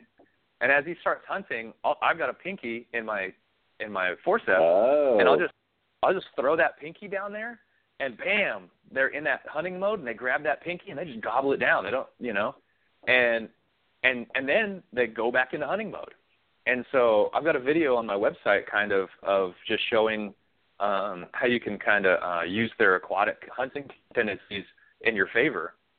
Um, and I'll just take a pinky and kind of wiggle it in the water, and um, you know, so that they know that something's there, and then and then I'll just touch them on the back. And sometimes they get they get upset, and it's just like a knee jerk reaction where they turn around and they bite it. And then you go back into you know playing the statue game, and you just wait and see if they eat it, and and most of the time they do, and um, and it's crazy. So I've got so that's what I've been doing. So I'm so now I'm using the like they're they're hunting as as if uh so I've got the feeding response as if they're eating tadpoles, but they're not consuming tadpoles, which which I think might be better, you know.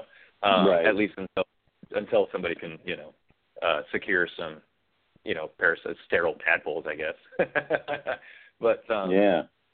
but it's been great That's, and so I've had cool. I've got I've got troubled feeders that you know they hadn't eaten on their own for four months, and now they've eaten just as many pinky mice as the ones that have been eating steadily one mouse you know every you know every four days or every week or so because when I'm feeding them in the water their their feeding response is so so much I can feed them I've fed some five pinkies at a time and um and and, and it's like these snakes have caught up so um so I'm pretty excited about this next collection.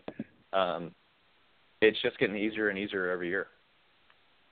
That is very cool. That is very cool. Yeah, but I was really Well, I intimidated mean- at first, and I would too. I mean, it sounds like the I would never have kind of leapt to the whole tadpole thing. That was really kind of I never would have thought about that one.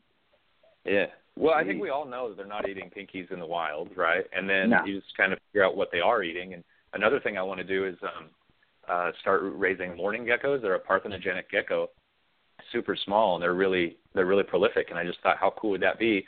You can you can raise them off of uh, you know the crested gecko diet. So they're not eating they're not eating bugs, which in my mind, Mhm. be correct if I'm wrong, but I think that would should limit their uh, intake of parasites if they're just eating nectar.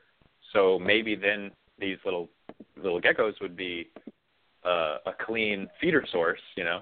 Uh, and so I was thinking about that, and um, it's Oh. something that that I kind of want to try. If if not with rhinos, maybe with uh, you know Candoia or something. But um, Oh, you should you know, I do think- it so that I can buy geckos Yeah. from you for when next time I get Dominican babies that I want to throw out a window. So There you yeah, go, yeah. yeah, do that. Do that. I'm all for Yeah. this. and so um yeah so you know it's just some some things that i was trying and and uh i ended up getting a feeding response that i had never seen before it was awesome so That's great. Isn't that That's like uh, cool. isn't that like the most exciting thing uh when you know When the finally babies eat? yeah, you're like, oh my god, Oh. yes, you know. Success.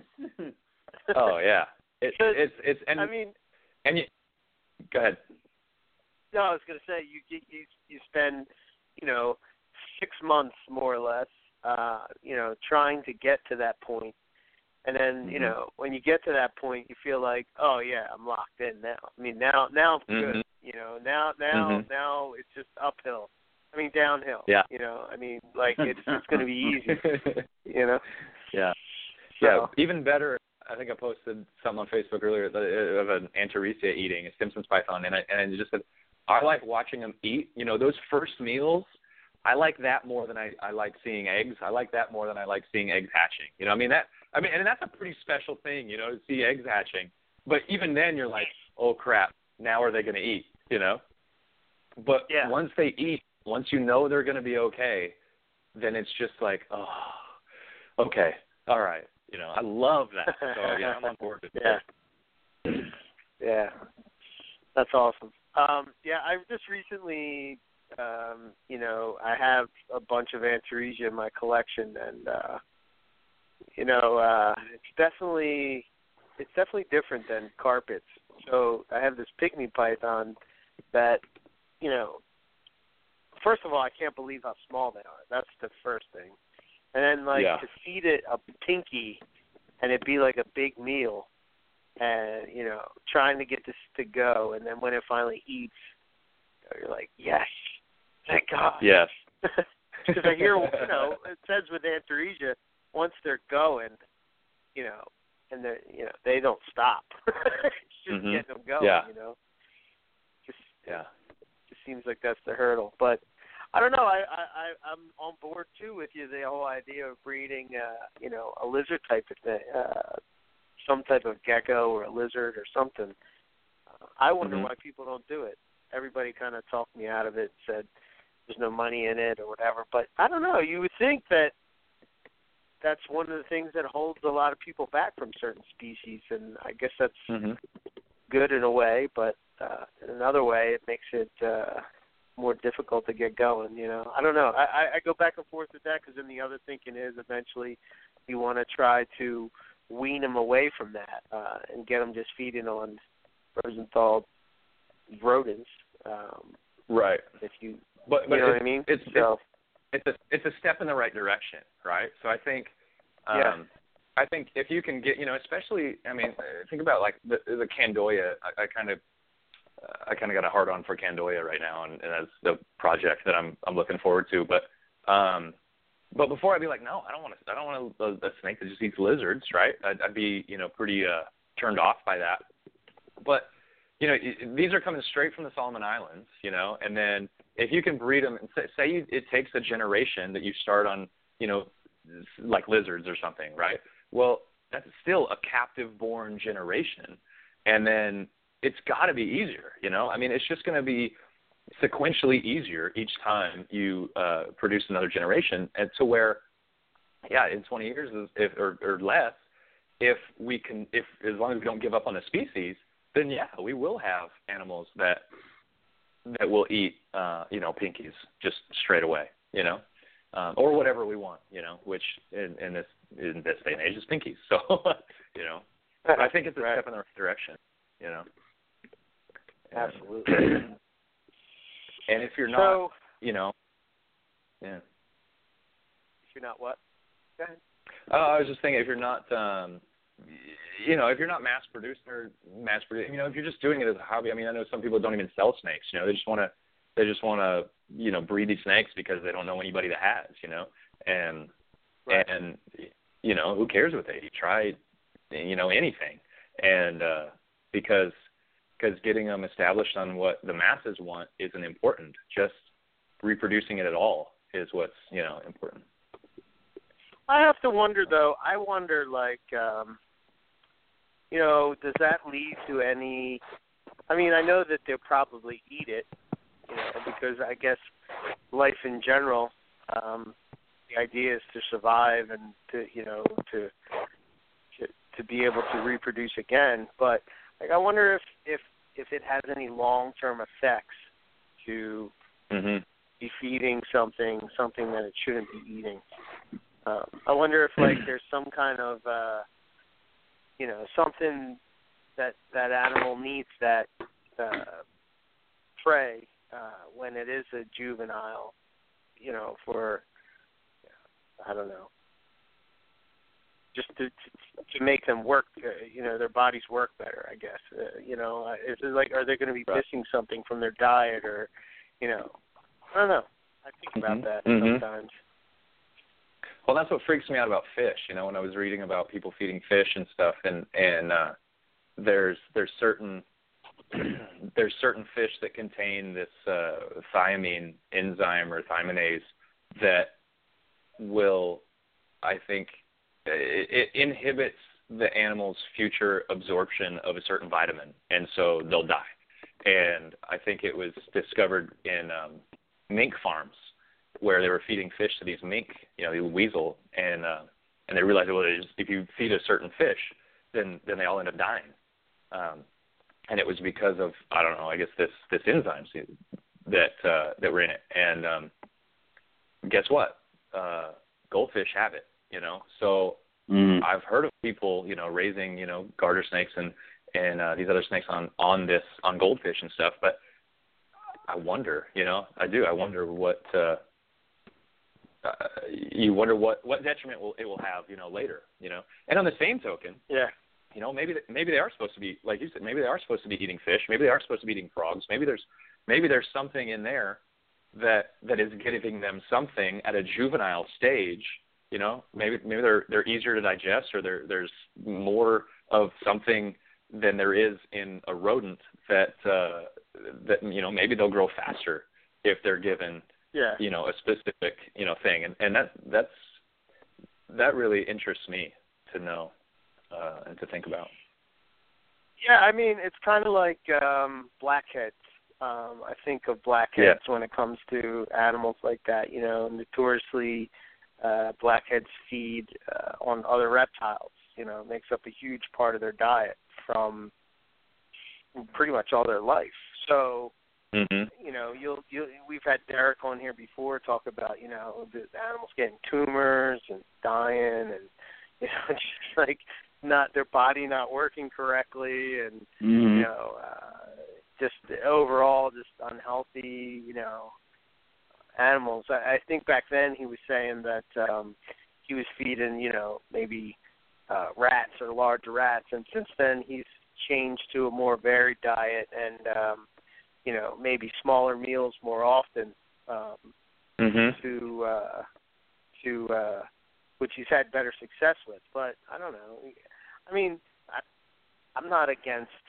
I would not be against breeding, uh, you know, bearded dragons or, uh, you know, Right. whatever. you know what I mean? To to feed Right. blackhead. I, I I wouldn't be against. It. I know some people would be against it. And they're And probably a lot of people would be mail, against but it. Yeah. Yeah.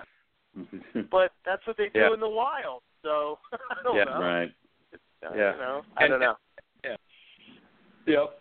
And and I know we like them, and and I've you know I I I'm sure I was in that same realm. You know, why would you feed a reptile to another reptile? That that, that don't do that. But but I mean I I I I get it. You know, there's there's people out there that love rodents that just can't stand you know that we feed rodents to to reptiles either. So you know, yeah, Yeah. yeah, totally uh yeah i mean yeah to each everybody has their own thing you know so yeah. um so the other s- species that we wanted to talk about is one that's near and dear to both owen and i um rhino rat Me more. rhino rat. Oh, you ruined it. You ruined it. You messed up the entire show. I did. Oh, God. cancel re-edit Stop it. Just kill it. Scrap it. uh Jesus Christ. Rough scale python. Rough scale You're looking python. the word. Those Yeah. the words. yeah. Um, So yeah, what what is it about I, uh, them? And like, uh, talk to us a little bit about your uh, your experiences with them. What what led you Again, to I mean, into them? just- I remember Is it so freaking when, cool, or what? There's, I mean, I mean, really, do you, I mean, do you need any other reason? I guess any further explanation? But I, I mean, come on. I mean, they're just They are. super cool, right? And it's like, it's like you've got all the good things from a carpet python and all the good things from a, a chondro python, and and you put them together, and and then and then you rough up the edges, and you've got a rough scale python. I mean, they're they're pretty they're pretty cool animals, and then and then furthermore, six years ago or ten years ago, I, remember I remember seeing um uh, Snake Bytes TV when when Brian went to Australia and he was holding one and it's just biting the crap out of him. the Right? hell out of him. And- Great. Yeah, yeah, you remember that. And, Yeah. and I was just thinking, I thought then I was like, that's a cool snake that I'll never Must see. have. Yeah. You know, but but you thought there was no way. There's no way. Never gonna happen. Australia, you know, Yep. and um and it's no way. And then you know, you know, fast forward, and I've I've I've got him in my my my bedroom, and I just it it blows my mind. And um, so yeah, they're they're pretty they're pretty cool snakes. In fact, when I went to uh, Southern Carpet Fest, when I went to Bill's house, the only snakes that I well, other than a couple chondros, I guess, but the the only snakes that I held, I I I beelined to his rough scale pythons because I wanted Yeah. I wanted to see him, I wanted to hold him, right? Uh, I, Yeah. I made him show me his diamond pythons, right? And um, I've got some diamonds at, here at home, and and then we're up there looking at diamonds, and somebody pulls out a rhino rat snake, and I'm like, oh, let me hold it, you know. And so I thought, this is crazy. This is all the same animals that I have at my house, but I guess that's a pretty good litmus test that you're working with what you ought to be working with, I guess. But yeah, yeah, Yeah. they're they're That is super cool. exactly it. Yep. Yeah. I was really looking forward to telling you about how she had laid eggs a couple weeks ago and all this stuff, but it hasn't happened. So oh my God. I don't I don't know what's going on and maybe you guys can uh can help me out here because so last year last year uh I I put them together and I think I put them together a little later, um, and nothing happened. Right. Well, let's just Mhm. say two years ago. Two years ago, I didn't I didn't uh, put them together at all because she'd come down with it right after I got her. She got an RI, and so we just kind of waited for a while, and then um, and then that first season I put them together, but you know nothing kind of happened, and then it was June, and I was holding her, and I felt follicles, and I was oh I was jumping up and down and doing 360. I just bought a Toyota, you know, uh, kicks in the air, thinking this is Mhm. great, and then um, and then I checked her, and, and then she shed, and I'm like, oh, this is it, this is it, it's gonna happen. 24 days.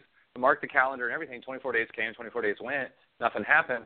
It's like September, and I I check her again, and I can feel follicles, but they're like half the size of what they were, Uh, and and I just thought, oh man, and so I thought, well, maybe I didn't have maybe I didn't have the male in there long enough. You know, maybe you know, I don't know. And so and so I put the male in that day, you know, like September. And um and so they were paired up um so basically from September until um beginning of May maybe. And uh anyway, she she she was building follicles. I'll I'll throw up a picture and you can I don't know if it's an ovulation or not, but I know I put this up on uh on the uh Morelia pick of the week and I just thought, I mean, this is it. I thought I thought it was gonna happen. And um but it, it hasn't. So she shed, which I thought was gonna be the pre lay and then Mhm. 24 24, you know, days later when they're supposed to lay, I had nothing. And I look at her and I, I palpated her today. There's still follicles there, but they're not in the like last third of her body. You know, they're kind of in the middle. And so I, I, I don't know. What do you, what do you guys think that is? Well, here would be Uh, uh, my my my thoughts. Um, have you tried feeding her? Yes, and that's that's what's different from um that is what's completely different from this year and last year. Hey, I'm putting up a link on the chat right now and it's it's Yeah. actually Uh-huh. a link to my night my night vision camera. So if you well, if you follow that, clicked on this, yeah, yeah, you go click on that, here. you'll see you'll see her cruising around. So that's the difference between this year and last year. Last year she continued to eat. She never went off food. This year she has not eaten since October. And I've tried right, well, Huh. that's a good sign. yeah, I've tried chicks, I've tried mice, I've tried rats, I've tried African softers, I've tried in the nighttime, I've tried warm, I've tried leaving it overnight. Nothing. Do you have uh, the male still in with her? So uh I I pulled her I pulled the male um before she laid and then uh and then I listened to the the the last week's podcast and Owen's talking about, hey, it's not too late. You still put Yeah, you well, still, uh, there was put a them lot of together. So- rambling. so I actually I put the male back in two days ago. Okay. and they're they've been they've been ignoring each other ever since. So I don't know if you're uh if you've got the the camera up right now, but um I'm pretty sure that's the female cruising around and the male is up in the upper left. He's just coiled up, not doing anything. See, all your signs are good though, because if they're ignoring each other, it's like uh, if you put Should- him in two days ago and he went like right over to her and they were coiled together, I'd be like, uh, you might be missing something. But Yeah. if they're completely ignoring each other, this is a pretty good sign. Because I mean, obviously, when he was in there earlier, did you see signs of them getting really, really close and uptight with each other? Yeah, so at the beginning there was about a month there where they did they were they weren't friends, right? Like they were opposite side of the cage. And then um and then there was a, a section there over the winter where they would always be basking together. They'd be basking together or they'd be in the same hide box together. Like they were Uh-huh. they were together and, and I never saw uh confirmed lock or anything. But uh Right. because I couldn't see their tails, but they were together. And then, and then you fast forward a month, and they're on opposite sides of the cage again. See, but I've had Hmm. I've had I've had males and females. I've had eggs after eggs after eggs from never seeing a single lock out of animals. Like you know, Right. locks are great. If you can confirm a lock, that that's freaking awesome. But Yeah. I've had it both ways. I've had a female and male that won't leave each other alone or are locked up every day, nothing. And I've had what would seem to be like you guys must hate each other X. So it, it that that it, the fact that they were with each other, basking and in the box, that's a great sign, and especially because she won't eat. She looks swollen as hell. She's holding them up real high. So what you may have had is she may not have even gone through her prelay shed or anything like that. She could still be gravid, is what I'm basically trying to get at here. Um, so I could I could have been early. Is what so exactly because yeah and, Yeah. and I've had a female coastal carpet lay eggs without ever having a shed. So Oh, okay. stranger shit has happened. So, so I've a lot of had. uh Go ahead. go ahead. no, that, that, No, no, no. Go ahead, Eric. I was just So, going to say know, that it- you said that. Go ahead. Finish. God damn it. Um, so what I was going to say is that you know, it, it, there's a lot of the times those things are great guidelines. You know, sheds and prelay sheds and obs sheds and blah blah blah. But no one ever told the snake this is what it's supposed to do. So it's going to do whatever the hell it wants. So a lot Yeah. of times shit like that happens. So now Eric will talk and I will close my mouth. hmm and this how That's it works. cue, God Um, damn it. So, I I was going to say that um I've had females do a shed that I thought was the pre-lay shed, but actually it was Mhm. a shed before the pre-lay shed. Um, Okay. I, I pretty much locked it in that that was a pre-lay shed, and then right when she was gonna, she should have been laying, she went into another shed, and I'm like, what the heck is going on here? Um, Yeah. And Nick was telling me, I forget exactly how he explained it to me, but basically because when the females, uh, her follicles are growing, obviously she, you know, she just it pushes her into a shed, um, and then when she ovulates, again that pushes her into a shed. Uh, that's that's the uh, Cliff Notes version of what he was saying, but um, I don't know. I, I, if she's not eating, to Yeah. me that's a good sign. But what I was going to Yeah, say okay. too is that if she did start to eat, my feeling would be that um, I, I'm I don't know if you've heard me talk about this on the show, but um, I've had it to where I've had females that were sort of on the fence, and then all of a sudden I would feed them, and it would push them right into ovulation. Okay. So should I leave the male in? I say I would. leave him in, give him probably about another week. But you said you're moving Friday? Friday. Friday. Oh, so yeah. you're moving Friday, and so this. huh. So I say leave See, I thought I thought I was gonna move, I thought I was gonna be moving eggs. I was all all nervous about eggs and oh, I've got these python eggs and uh, I don't want to lose them and, and all this stuff and well, I'm you still might I'm be. not. So- And, and here's the other thing: you might, I imagine, are you guys driving all the way from Texas directly to South Carolina? Or are you guys stopping? We're gonna stop. ways. We're we're gonna stop uh, one time. So we're planning on driving. Uh, my in-laws live uh, in Northeast Texas, so we're planning on driving Okay. five hours the first day and then set twelve hours the next day. Okay. Just so you don't tweak out too much with this idea, is you may be stopping and setting up some python eggs after the first leg of the trip. Because sometimes being in a vehicle, I've had a, I had a female jungle that was impacted egg bound. I took her to the vet and she got a shot of pitocin to induce labor. And I'm like thinking, and they're like, okay, within the next 48 hours, I had she had the clutch in the car on the way home. So Oh, man. that was being induced with drugs, but just so you know, Yeah. just to add some more fun to your little trip here.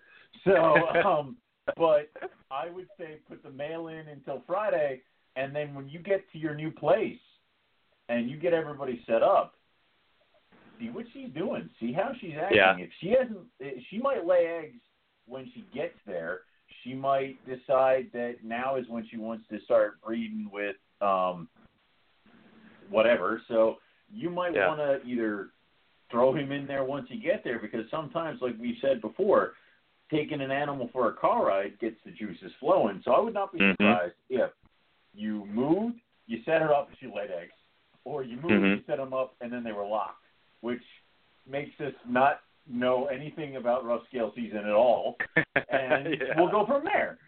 So Yeah. Yeah. hopefully you're you're just setting up some eggs, but Yeah, I'm I'm hoping that the uh I'm hoping that it's it's not over for the season. But yeah, last year when when she ate, it just it broke my heart. I was like, oh yeah, Mhm. it's done, it's done. Yeah. so, but Sometimes uh, that doesn't but- do it either. Because I had a female eat oh, uh, four days before she laid her eggs, and I'm and I did the same thing. I'm like, oh, you didn't. You're you're not gonna have it, and then she just like laid like ten. I'm like, never mind. I don't know what the Uh-huh. hell's going on with you. So yeah, yeah. sometimes they do Well, Yeah, I'm still I'm still hoping. I'm hoping, but I, I don't know. We'll see how it goes. I mean, you'll be the first to know. Excellent. Nobody else can know. Just Owen. yeah, yeah. But and and everybody in the immediate uh vicinity will hear my shouts of, Screams. of uh, screaming, everything. Yeah, yeah. that might be a great way to introduce yourself to the neighbors of your new place. Is like, oh, by the way, he's screaming. That was me. Yeah, So there you go. yeah. I'm Perfect. pumped. I got I got snakes written into the lease on this place. I'm Oh. uh, I'm really excited about it. He um he goes when I met him. He said he said uh, it's kind of a, a, a an acre lot next to uh, a con, like an adjoining 50 acres, which his whole family owns, and they've got cattle on it and stuff. And he says, yeah, he says if you want to have chickens, you can have chickens, and uh, it's still in town. It's in uh, the town of Greenville, and and uh, I said, cool. I said, well, I'd really like to raise meat rabbits. And he says, yeah, that's fine. Then when he shoots me the lease, it says no pets, like no animals. And so I told him, I said, hey, what about the chickens and the and the rabbits? And I said, and by the way, like I breed snakes, so I've got a couple of those. And so he sends me back the lease, and he's he's got allotments in the lease for uh, eight chickens, uh, ten rabbits, and six snakes. And I'm just thinking, Mm. six, yeah. Uh, so so I, I just said, I said we're on our way over, and we went over, and and um, he said, so so how many snakes do you have? And I said, you mean breeding pairs? And um, so we we got we got I got. He goes, well, there's a six in the lease. I'll just add a two to it. And I says, all right, yeah, that'll work. But breeding Yeah, pairs. yeah, that's fine. Yeah. I said excluding. I go excluding offspring, right? And he says, yeah, yeah, yeah. So he annotated excluding offspring. So Oh, excellent. That's fantastic. That's fine. so. I'm pretty I'm pretty pumped about that. So That is very good. yeah. So, Eric and I went to Nerd, uh, Northeast Reptile, whatever the hell. Um, Yeah. And we were brought into the room full of ball pythons. New England I, reptile distributors. Thank you. I don't. Mhm. I immediately glassed over. Like my eyes were gone. I I couldn't hear people.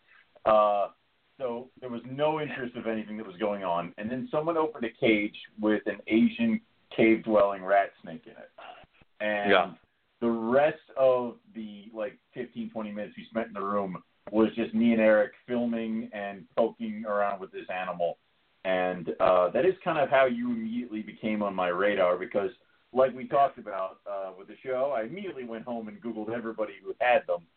So, Mhm. um, Mhm. what what species do you work with, and can you kind of talk about those guys for a little bit? so I've got the ridleyi. And, Okay. Uh, and uh, I same thing, man. They, they were so hard to find when I was looking for them, and like the closest thing I could come up to was like a seven-year-old fauna ad, and um, so I was. They were on my radar for quite a while, and and honestly, and again, this is a snake I'd never seen in it never seen in the flesh ever, um, but I had seen them um, there's a cool natural history video on YouTube about it's it's a video of these snakes hanging down from a cave in Indonesia hunting bats, and I just That's thought awesome. that that, nat- that natural history was awesome, and um, and I used to listen to uh, uh, the other Hurtcast. Uh, it was a podcast that uh, that was just about the other stuff, right? Like just cool, uh, cool snakes and and um and Hockenberry, I think Jim Hockenberry, I think he's got cave dwellers, and so he would always kind of sprinkle the conversation with with these cave dwelling rat snakes and how cool they were. I'm like, man, because I want some of these snakes, and um I couldn't find them, and then um and then I saw a dude on uh, Facebook had eggs. They had I don't even think they'd hatched yet, but he posted up that he had eggs, and I just sent him a message and I just said, I'll sit, uh, like how much? Like I want them. And uh, Yeah. and so he told me I just paid him in full right right away. And um after they hatched, after they hatched, it was summertime in Texas, and he didn't want to ship them because it was too hot. And I was I was complete I was fine with that. And um, so I was just waiting for him to be able to be shipped. And in the meantime, um, I saw uh, an ad for uh, a pair of adults, and I was like, "Whoa, okay." So I got those. So I actually ended up getting adults before I got these uh, hatchlings, and um, and I, I was reaching. I, I reached into uh, the bag just expecting to get lit up, just expecting to get the hell? Okay. and and they were pussycats. They were just like I was picking up a seven foot long corn snake, um, and I couldn't believe it. And and both of them were that way. The male was that way, and the female was that way, and um, and they've continued to be this way. And I've added another. Uh, I've got 1.2 adults right now, and I've added another female, and, and she's the same way. She's not she's not aggressive um, at all, and you know, if you just get in there and, and get them, um, they're fine. But I have noticed if you let them go back into their cage, kind of back into their territory, and you kind of hang out, they'll turn Mhm. around and and, and they kind of change their mind, and they're like, okay, now now you need to go. and uh, that I've had enough of you. yeah, yeah, but but they're real vocal in in in letting you know, you know, when when it's time and when it's not. And um man, they just they've been really good. And so I again, this is a snake that I, I was reading up on, and people were yeah, we don't we don't give them very much heat, um, which I think is a little bit different from other beauty snakes. I think a lot of people say keep them hot and feed them a lot, but um, but uh, that's not been my experience. You know, people say no, no, no, keep these a little bit cooler. And so I don't give them any heat. They're on the floor in the snake room, and uh, they get cooled just like uh, the pythons and everything. Maybe even a little bit further, like down into the uh, like mid 60s for a little bit. And I pair them up early um, in the season, like in uh, like November, and I just keep them together until uh, until she has her pre-lay shed, and um, which is uh, right around May. And last year, last year I did a lot of uh, is she isn't she is she isn't she, and I was like no she's not gonna she's not gonna go. And then I came home with 15 perfect eggs. Um, Wow. and so so that was pretty cool. And then this year, I don't know if uh, I had a trio a trio together instead of uh, just the pair, and I don't I don't know if that did anything because the female is a lot bigger this year than she was last year, and so I thought that this was going to be a monster clutch, but she ended up having um, she ended up having about nine, of which four are good, and then she had retained a few. Um, there was three left that just didn't. I was waiting for her to pass them, and she passed one, and then I palpated the other two out, and um, so I don't know if that was just a freak occurrence because it was last year was 100% fertility, um, and this year I don't know what the reason was for the lower fertility, but um, but they're they're pretty cool, man, and and you know there's uh, there's really colored ones and um, with the blue heads and the bright yellow and the peach and the striped tail. I mean it's like I took them to a show, and they're in a deli cup, and, and people are walking by, and they said, "How many snakes are in that deli cup?"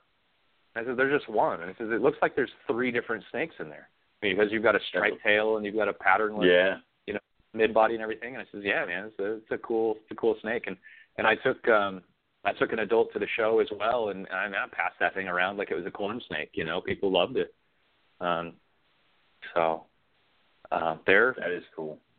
they're pretty cool. So they get they get pretty big, but you know they're pretty easy to take care of. So you said you, You should should get them kind of. I, I I have Vietnamese blue beauties, but that's only because I. I guess I was clicking on the wrong links, but they kind of like them. but they're psychotic. They're They bite everything. Um, I show Uh-huh. them food and they get way too excited. I mean, Uh-huh. they're thrashing around their bin, they're slapping their tails everywhere, they're open mouth hissing, biting everything in sight. I have to do Yeah. that and then put the food down and close them up, and then they'll eat it. Um, but they're so cool. You can't really hold them because they do like this twisting thing so that they keep Yeah. out of your hand. So it's Yeah. like you're you just say you're exactly correct. You look at the head of the animal, the midsection, and the tail, and it's like three different sets of pattern, and it doesn't look like it connects. So Yeah. but they were they're they're they're kind of like yours, but not. But I they're on my list. They're Yeah. again my my list is vast, and other animals keep bumping other animals in certain places, and you know also what's in front of me. So, um, but like you said with you you said everybody because I think I was told by the breeder of my Vietnamese to keep them cool and kind of feed them. She said to feed them like two or three times a week, which I'm like the hell I'm gonna Wow. do that. I'm gonna Wow. feed them like I'm gonna feed them like a baby carpet python, and they're gonna do fine. So um, it was kind of one of those things. So I mean, obviously with yours, you said keep them low. Um, do you use any kind of lighting on them? And, and your feeding increments, I mean, is it kind of like with the rhinos where if you remember when you fed them, it's been too soon? no, I feed. I do feed them a little bit more. Um, you know, and they're they're they're big snakes, and so I I feed them um, no more than once every two weeks. And when I was working on the oil rig, you know, I worked two weeks on, 2 Mhm. weeks off, and so I think I think the snakes benefited from a little bit of that uh, benevolent neglect, where I was just absent for half the month, you know, and um, so but I feed them a little. I feed them more, and um, I tried to get the female um, pretty heavy for for breeding just to see uh, how that would go, and and then um, the male's always down, but he's so active. He's such a he's such a good breeder. Um, he's so active and stuff that uh, he stayed pretty slender, but um, but I I offered him heat uh, uh, a heat lamp at one point. Um, well, not even a heat lamp, just a just a light bulb to see if they would bask or to see if they would use it and they they really I felt like they shied away from it.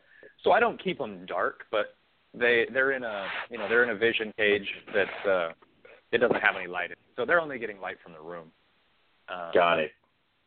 and uh and then I've you know so for for what that's worth. But what I what really turned me on to them was I, I was thinking of how cool would it be to build a big cage that just looks like a cave, you know, with dripping stalactites, you know, and Yeah. you could put you know, you could put like the I don't know, there's glow in the dark fish, um not the ones that they inject with glow in the dark stuff, but there's like actual bioluminescent fish and I thought how cool would that be to put, you know, bioluminescent fish in this like pal- cave paludarium and um I was looking into you know how you get uh bats, you know, to put in it and people really frown on keeping bats in captivity, I guess. So so that guess, that was a, that was a dead end. But I still think I still think that would be a pretty fantastic exhibit. And um um but they're they're pretty cool snakes and and you know, blue everybody loves blue um in the reptile world and and they've got blue heads. So uh you can't beat that. That is true. Um, Yeah. For breeding of these guys, is there anything special other than kind of like what you said with the brumation and shucking them together, or is there anything else you need to consider? Yeah, I don't even know if I'd call it a true brumation. I guess it is. I mean, you're definitely cooling them down. I guess it is. It's just a little bit shallow. Um, I didn't take them that that cold, and um, and I fed them throughout. You know, I kept feeding them, and um, but what people told me was just chuck them together and leave them together as you cool them, and you'll get eggs in the spring. And that's what I've done, and that's what's happened. That's what So, happened. you know but but again you know i know a lot of colubrid people are kind of uh, they'll introduce them for a couple of days and pull them or or they'll rotate their males or they do something like that and and i'm not saying that that that doesn't work or wouldn't work but but that's not you know i've got a pretty small collection so uh, once animals are paired up they're they're paired up so i i've left those in for months and uh and then when i know the female is gravid that's when i pull the male Mm, cool. so cool. Yeah, but what's interesting with those is there's a paper, Mhm. there's a Chi- there's a Chinese paper that um, suggests that um, that their sex is temperature dependent, and so Really? they they had all these clutches and they incubated them at varying temperatures, and um, and I think I think the paper suggests that they may be uh, temperature uh, dependent, but didn't. You know, it was still results were inconclusive. Well, I had like I had 15 eggs last year, and I had two females and 13 males. So I think there Wow. could be some. I think there could be some. Uh, some That is some cool. to that. Yeah. It's not cool, Owen. It's not cool. It would be cooler It's if there were No. 13 I females it. and two males. Um, well, it, it, you okay? You got the shit end of the stick, but I think that what happened. Shut up. Never mind. Move on. So, but it would be it would be awesome if that's true, because Because I you mean, can how, figure it out. Yeah. Exactly. You know, and then if you had unrelated clutches, you could you could incubate. You know, one clutch at 82 degrees and the other one at 76 degrees, and you'd get all males in one clutch and all females in the other. And you know, if, if that's how it worked out, you know, that'd be pretty fantastic. You know, I Mhm. mean, you can do it with turtles and crocodiles. They've been able to do it, um, you know, all along. But um, but it's a, it's a pretty cool paper. And in that paper, they they fed them uh, quail eggs exclusively, and uh, Really? I thought that was I thought that was pretty cool too. And so um, I had a uh, I had a lapse of judgment where I I got some wild caught uh, dogtooth cat snakes, some Boiga cynodon species, and uh, and uh, so I got a bunch of quail eggs. I was going to try to get them to eat, and and I threw some in with the cave dwellers, and they didn't they didn't eat them, but I didn't I didn't really try to get them to eat them necessarily. I just kind of put them in there and saw what would happen, but but I'd be curious to know, you know, if you could train them to eat them, you know, poke a hole in the egg or something like that, if they would do it. But but uh, Huh. I I I don't know. I I think that's kind of interesting. That is very cool. That's uh Yeah. yeah. Cool species for sure. Yeah. Um so we are what, maybe now twenty minutes away before we get cut off. Um I wanted to uh there's actually three things I wanted to talk to you about, but uh first let's do um maternal incubation with the uh Stimson's Python clutch. Um, what was your experience like? I know, uh, you know, I think uh, when we were at Carpet Fest, you were kind of, you know, asking, "What do you do?" I said, "You don't do nothing." Yeah. Yeah. Just kind of let it What do you- go. What do you mean? What about the humidity? Don't worry, you don't do nothing. Yeah, she'll do it. You got it. that, that, that was literally that was literally our conversation for I think ten minutes. It was just you you saying you don't do you don't do anything, you do nothing, you just leave you, them, you and then kept, I you come up kept bringing up else. things and kept saying nothing. So, yeah, yeah, yeah. It turns turns out you're yeah you were right, and uh it is. you know, I came home and I I just stopped doing anything. I was like, all right, you know, and um, and it it was awesome. And un- unfortunately, um, I didn't I didn't get to see them, you know, peeking out of the coils. But uh, I was getting ready for the show because they came early, and um, Oh. uh, earlier than I thought that they would. And and and I think the reason for that being is that they were um, they were kept pretty warm uh, the first half of incubation. So I didn't have a very good uh, thermometer in there, and they were at 96 degrees when when I put when I switched thermometers. The thermometer read 96 degrees. So I don't know how long they were at 96, but I think that's why they were uh, they went early. Um, but they all of them all of them but one hatched, and and one of them was uh, just full term, dead in the egg. And um, but it Mhm. was it was it was awesome. But th- so there was a show that weekend, and as I've got them in a in a vision rack, and um, my temperature and humidity probe is right where I can see it, right by the door. And as I was walking out the door, I just I just noticed that it read 100%. Well, the humidity had never for the whole incubation been over 68%. And um, Mhm. and so I was like, "Oh no, why is it at 100%?" And then I look in there, and all the eggs are deflated, and the female is in the water bowl. And it took me a couple minutes to realize, oh, they hatched. So, um, yeah, I go, you know, pick up the water bowl and there's, you know, six little six little giraffe patterned worms in there and um it was cool, man. I mean, it was so so cool and everybody so I've heard this on on on your podcast on another podcast and people just they swoon over Antaresia and I didn't get Yeah. it.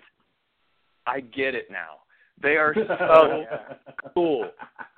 And like, you know, people say, "Oh, they're a hundred percent Python, but just in a little package." I didn't know what that meant, and and it's hard to articulate what that means. But but they are. They're they're one hundred percent Python, and unless and until you get them, and until you work with them, um, and I think the babies even more so than the adults.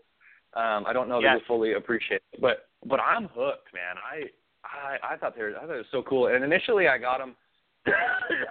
one because I had space, right? Like empty cage syndrome. Mhm. I had some some racks Oh, open. God. Oh, Take I could, that. you know, I could Yeah. get some. You know, so I was thinking spotted pythons because they're the biggest, but then kind of, you know, uh, I wanted to be the guy that had something that you know not everybody had, and so I really liked the look of Stimson's pythons, and um, and uh, Dave Hasten hooked me up um, big time with his and um, with some adults, and um, and that was the that was the plan from day one was to do maternal incubation, and um, and I thought I was going to do it. I got an older female and a younger female, and both of them proven, and I was going to do it with a bigger female just because I thought she was bigger, you know.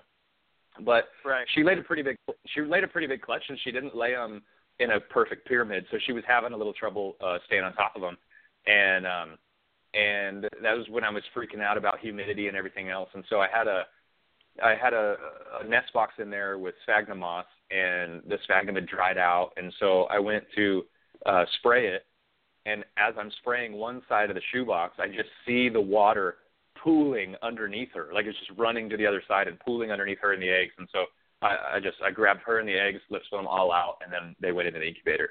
And um, so I incubated those, and then um, the smaller female, she was she was on top of hers, really good, and uh, and it was it was awesome, man. Like you said, you just they they know what to do, and I don't know why it's so hard for us to realize that or to wrap our minds around uh, you know they know what to do because that's what they do in the wild but um Yeah. i'm i'm hooked i'm hooked it's, i'm going to keep doing it so I was determined to do that for my very first clutch that I ever hatched, simply because I didn't want to have. I wanted to break that stigma from the gate. You know what I mean? I Yeah. just, I I didn't know any better.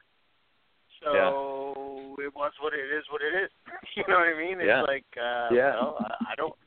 You know, I think when you have this idea, I find myself now more, you know, getting to that. um I guess that phase where you're sort of like, well, I really, I really want this clutch to hatch, and what if something goes wrong, and you know, so you you you- you're like, I know they'll hatch in there, so you kind of like Mhm. you, you start to doubt, you know, because I, yeah I you know, so I, I wanted to make sure that I did that from the gate. You know, everybody made fun of me for it, but I'm glad I did it because I'll tell you what, man, it's just like yeah, I know you're coughing over there, Owen. But it's just I'm like not- uh what? yeah. Owen says, You're crazy, man. What are you doing? I'm like, I'm gonna do all of them maternal incubation. You're nuts Yeah. and I was like, I'm doing You're it all. insane. You know? And then the incubator breaks when she doesn't rattle. then who you calling? But uh the uh I I don't know, it's just uh you know, my goal now is to in- maternally incubate each species of Australian pythons and uh you know cool that that'll be Cool. uh that'll be a fun little pet project for my of for me. You Uh. I want to see you. I want to see you twitch when you get the imbricata clutch, and I'm like, you're supposed to maternally incubate those, and you know, then watch you like go into convulsions about it. So you know he will You know. I- you know he will I know. he'll be he'll be right. stone cold yeah. cool as a cucumber yeah you know. But, uh All right. diamond pythons I'm really interested to see because from from what I've been told that they actually build nests. So uh That, I'm, yeah, I'm I curious. mean, what is, didn't didn't Greg just put up a picture of his laying eggs and like I'm like I think there's a python in there. I see a bunch of eggs and then moss. So Yeah. you know, that's Yeah. cool. And you know, Yeah. I was reading um I was reading some paper uh, about uh breeding uh black-headed pythons, and I think it was like like some out of some zoo or something, but they had used sand. It was either sand or gravel as a substrate, and uh, Mhm. the the black-headed pythons would would dig with their with their necks. You know, I've seen um like cerastes do it, like horned vipers in sand. Yeah. They'll Mhm. scoop sand. You know, and um I I guess I'd Wow. never thought about um pythons doing that, but it said it would it would get under like there was a, a big rock in there or something, and it would get next to the rock and it would scoop out a place for it. You know, and and I often wonder about the uh the behaviors that we're not seeing because of what we're not providing, you know. And and it's not necessary, right? Like they don't need sand to dig in, right? But um but I think you know, I think a lot of people that aren't snake people, they get bored easily when they just see a snake laying in a box. And um Yeah. and I and I know, man, that would be really cool behavior to see, you know. Um, but Yeah. it's, it's interesting. I I mean, think- diamond pythons. I mean, building nests, you know, all this stuff. Yeah, I think of uh I think of I can't find it anywhere, but there's this show it's called Killer Instinct and it was by uh I think his I guess his his name Rob Rob Bredl. It was it was Yeah. the son of the of the guy that found he was sort of like you know, like a Steve Irwin type of guy in Australia, I guess, before Steve Irwin was popular. Anyway, he did The this Barefoot special on um Yeah. that's the guy. Um, that guy. yeah. so Yeah. he did he did this special on pythons, Australian pythons. And Mhm. um in it he was showing how Woma pythons actually walk well, I shouldn't say walk. They like they only put two spots of their body on the sand at one time. So they're not actually completely on the sand because of how hot the sand is. And I thought, Mhm. wow, that I, I've never heard anybody talk Yeah. about that. Like I've never heard that at all. And then I'm watching it here on TV, and I'm like, wow, that, they're just. That's when I kind of fell in love with Woma pythons. Um, I, Yeah. It's just, but you're you're right, man. It's just it, it, things like that, like you know, uh, we're you know, are, we're not giving them the environment to do it, and they don't necessarily need to do it. But man, it sure would be cool to see things like that, you know. Yeah. Yeah. Yeah. That's So yeah, cool. I, I I urge anybody out there, you know, that uh is on the fence with maternal incubation. I mean, we've had multiple guests on that, you know, you just do it, man. You know, you just I think Yeah, I my don't think quote anybody was comes- Jesus Jesus take the wheel. That you know. yeah. You Yeah. know, that's what Yeah. you got to do. Yeah. Nobody's gonna Uh, come on and say, "Oh, I tried maternal incubation and it was boring and I never do it again." Now, you know. Like it's- yeah, it's certainly not boring. That's for Yeah. Uh, you know. Cool stuff. Uh, All right. Uh, I guess Owen will hit on uh, the uh, the closing, Closing question, question. before we uh, Closing run out of time. But uh, Yeah. The closing question is if you could work with any species without limitations by law or price, what would it be and why?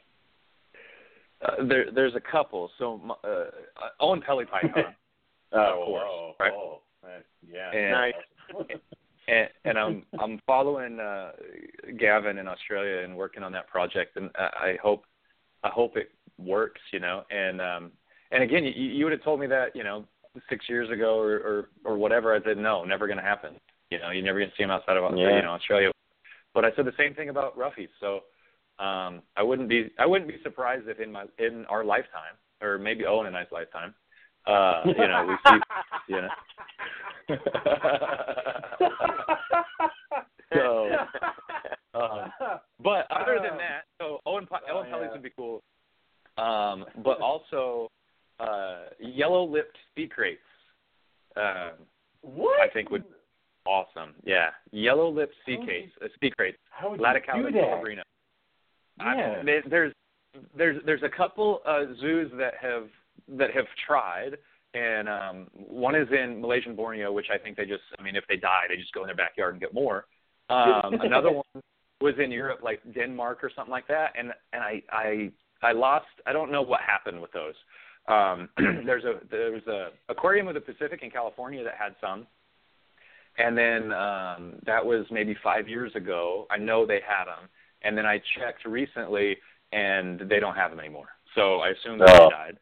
Um, and they were, I think they said they were feeding them uh, freshwater eels at the time, and then because they eat they eat eels like moray eels in the wild. Well, Mhm. I went to a uh, I went to a, a reef store here in town, and I asked them. I says, "Hey, why don't people breed morays in captivity?"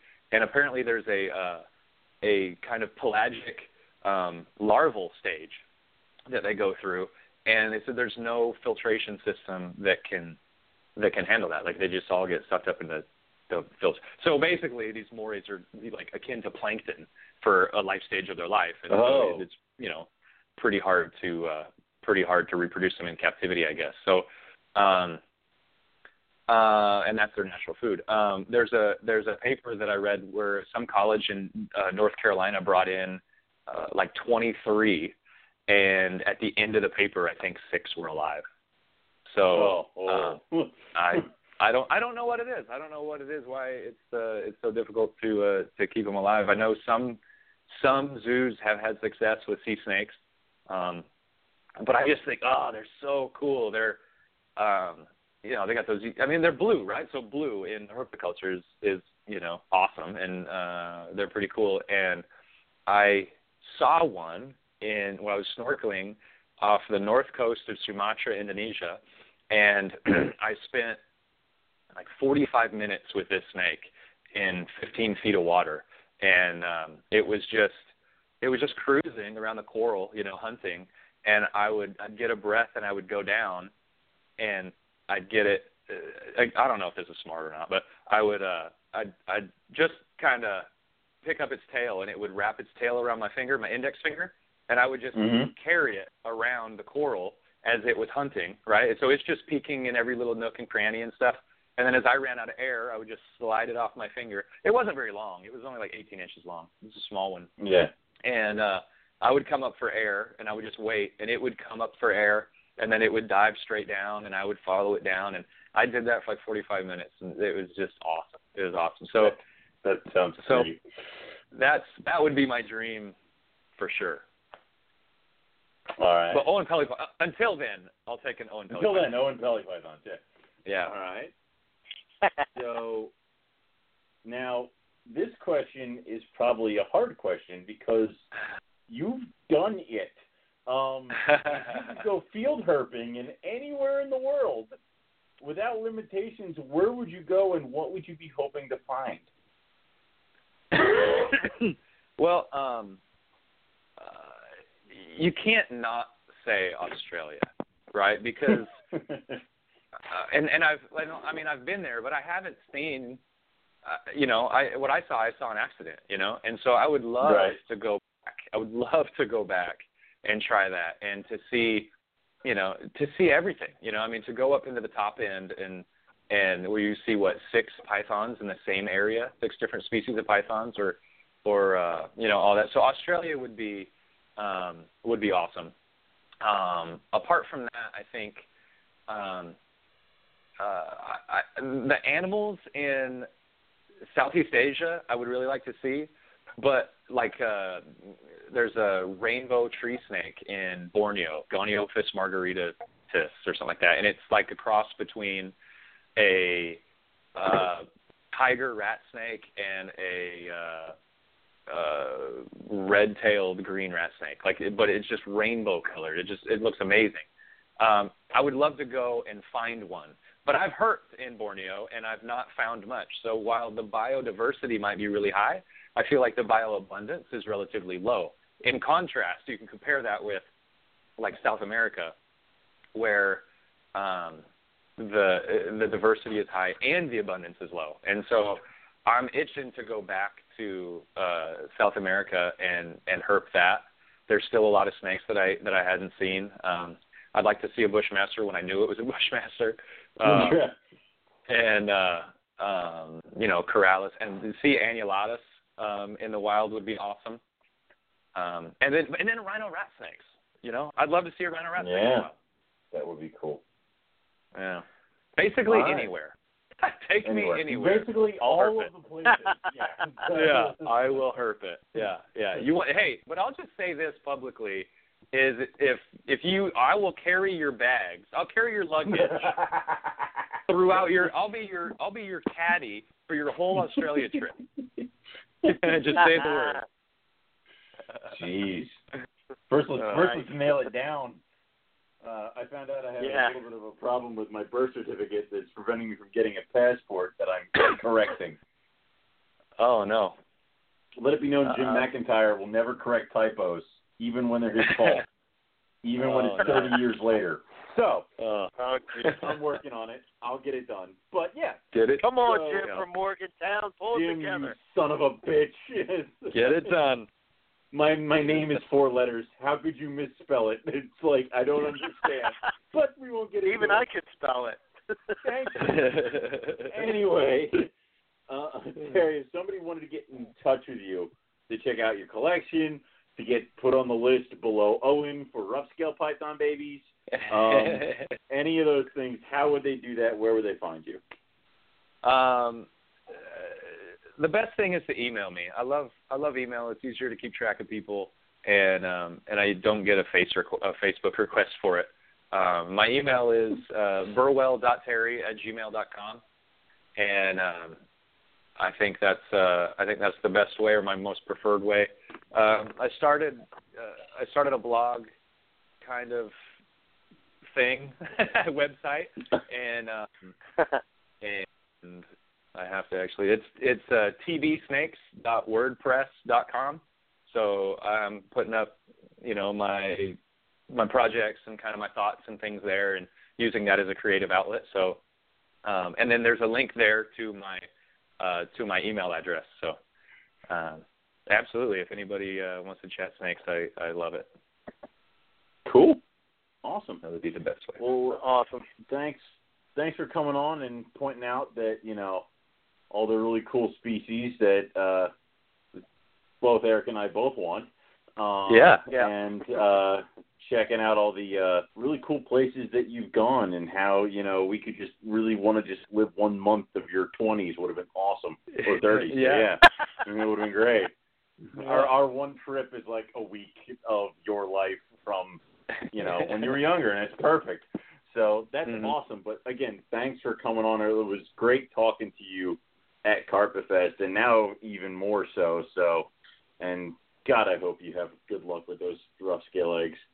So Yeah, I'll I'll keep you all I'll keep you all posted. That's uh that's gonna be huge. Yeah, we're Awesome. definitely going to have Very to uh to to hit you up if uh you know. Uh, for one, we want to hear some more of those stories, and uh, you know, I, we didn't get to talk about your diamond pythons or your annulated No. tree boas. Yeah, No. Yeah, so yeah. We'll have to do a We have round whole two if other you're up episode for it, man. now. Yeah. Hey, any any a- anytime, anytime. You bet. This was uh this was a lot of fun. I was and you're going to be in you're going to be in our well I'm going to say neck of the woods. You're going to be closer to us soon.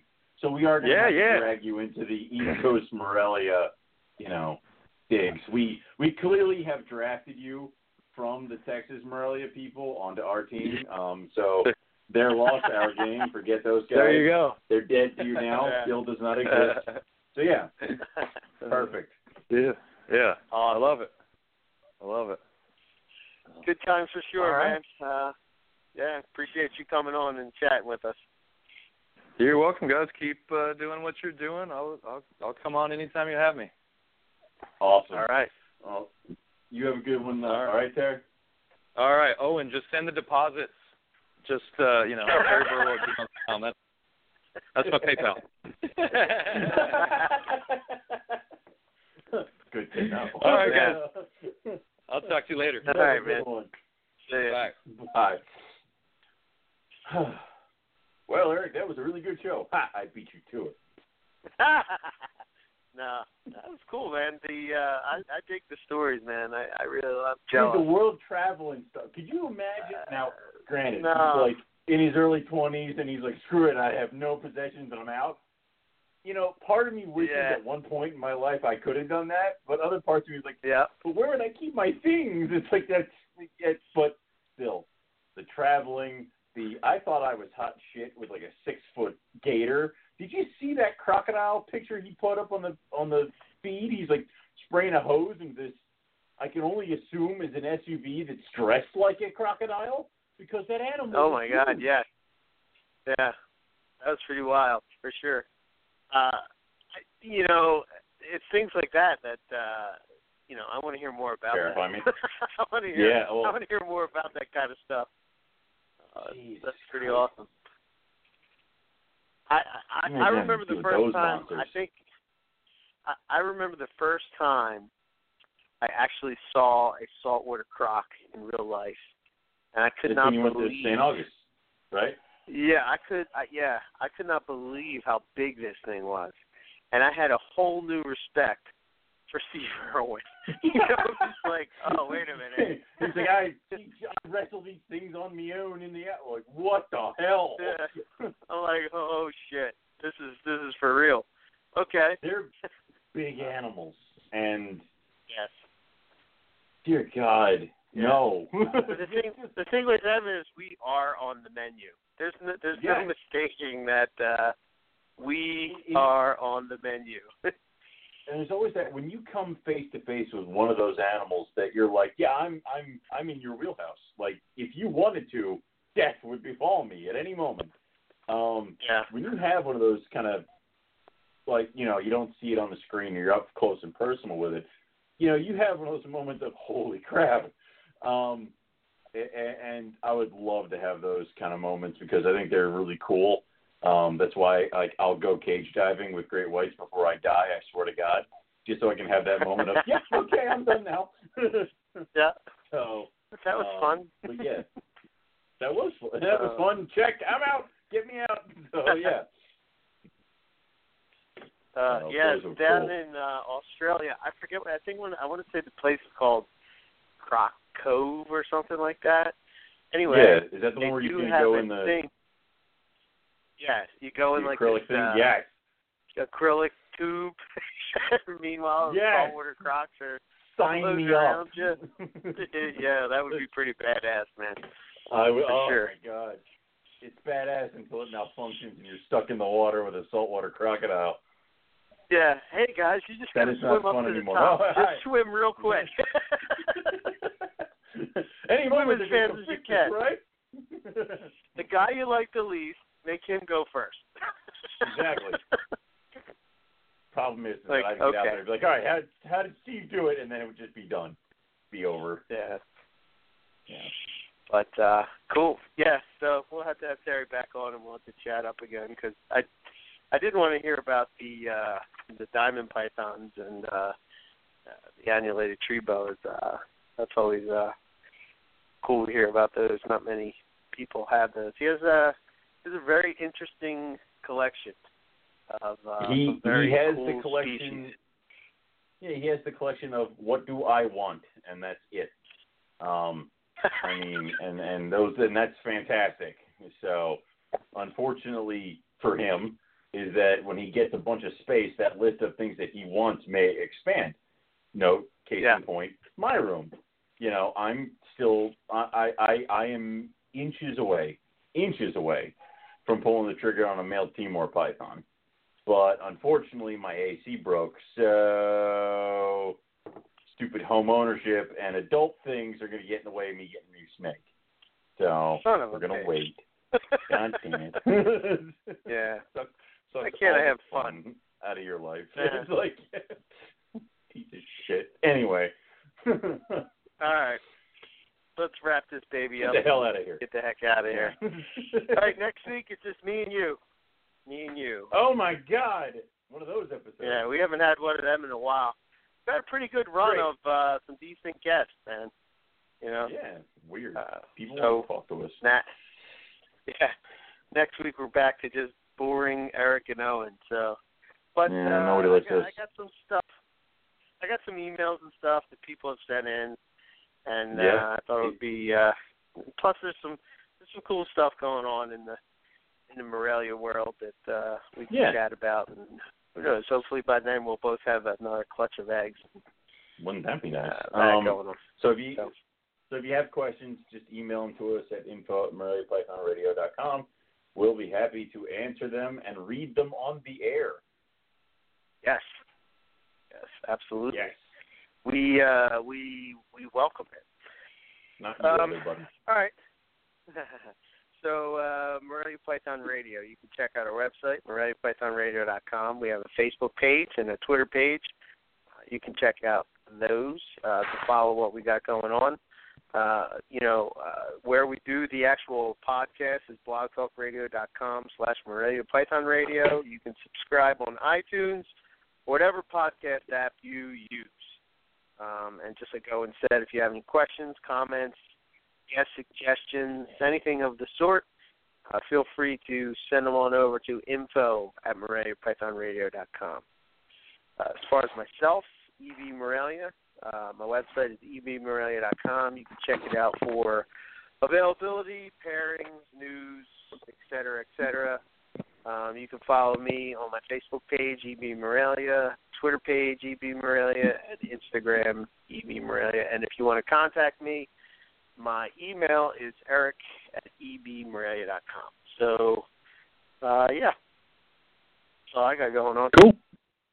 Cool. Uh, what you can do is go to rogue-reptiles.com. The website is being updated with all the new species as well as everything else that we got out of. You can notice there are no more Amazon tree boas. Sorry. Um, they're gone. Um, so. Okay. Stop it. All right. I'm trying to do this. Stay tuned for further updates. What you can also do is go to uh, Facebook, Rogue Dash Reptiles. Give us a like over there. Um, as well as there'll be a lot of more. There'll be a lot for sale ads coming up soon.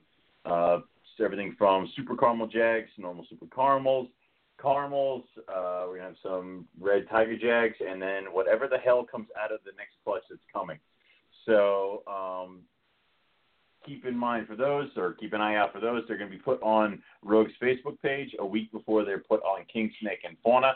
So be kind of a, if you are interested in animals, contact us. They're going to be going up very, very soon. Um, shows, I'm pretty sure I got one coming up, but I don't remember. So uh, it's in August. We got time. So yeah, that's all I got. So what I will say is thank you everybody for listening, and we're to catch everybody back here next week for some more Morelia Python Radio. Good night.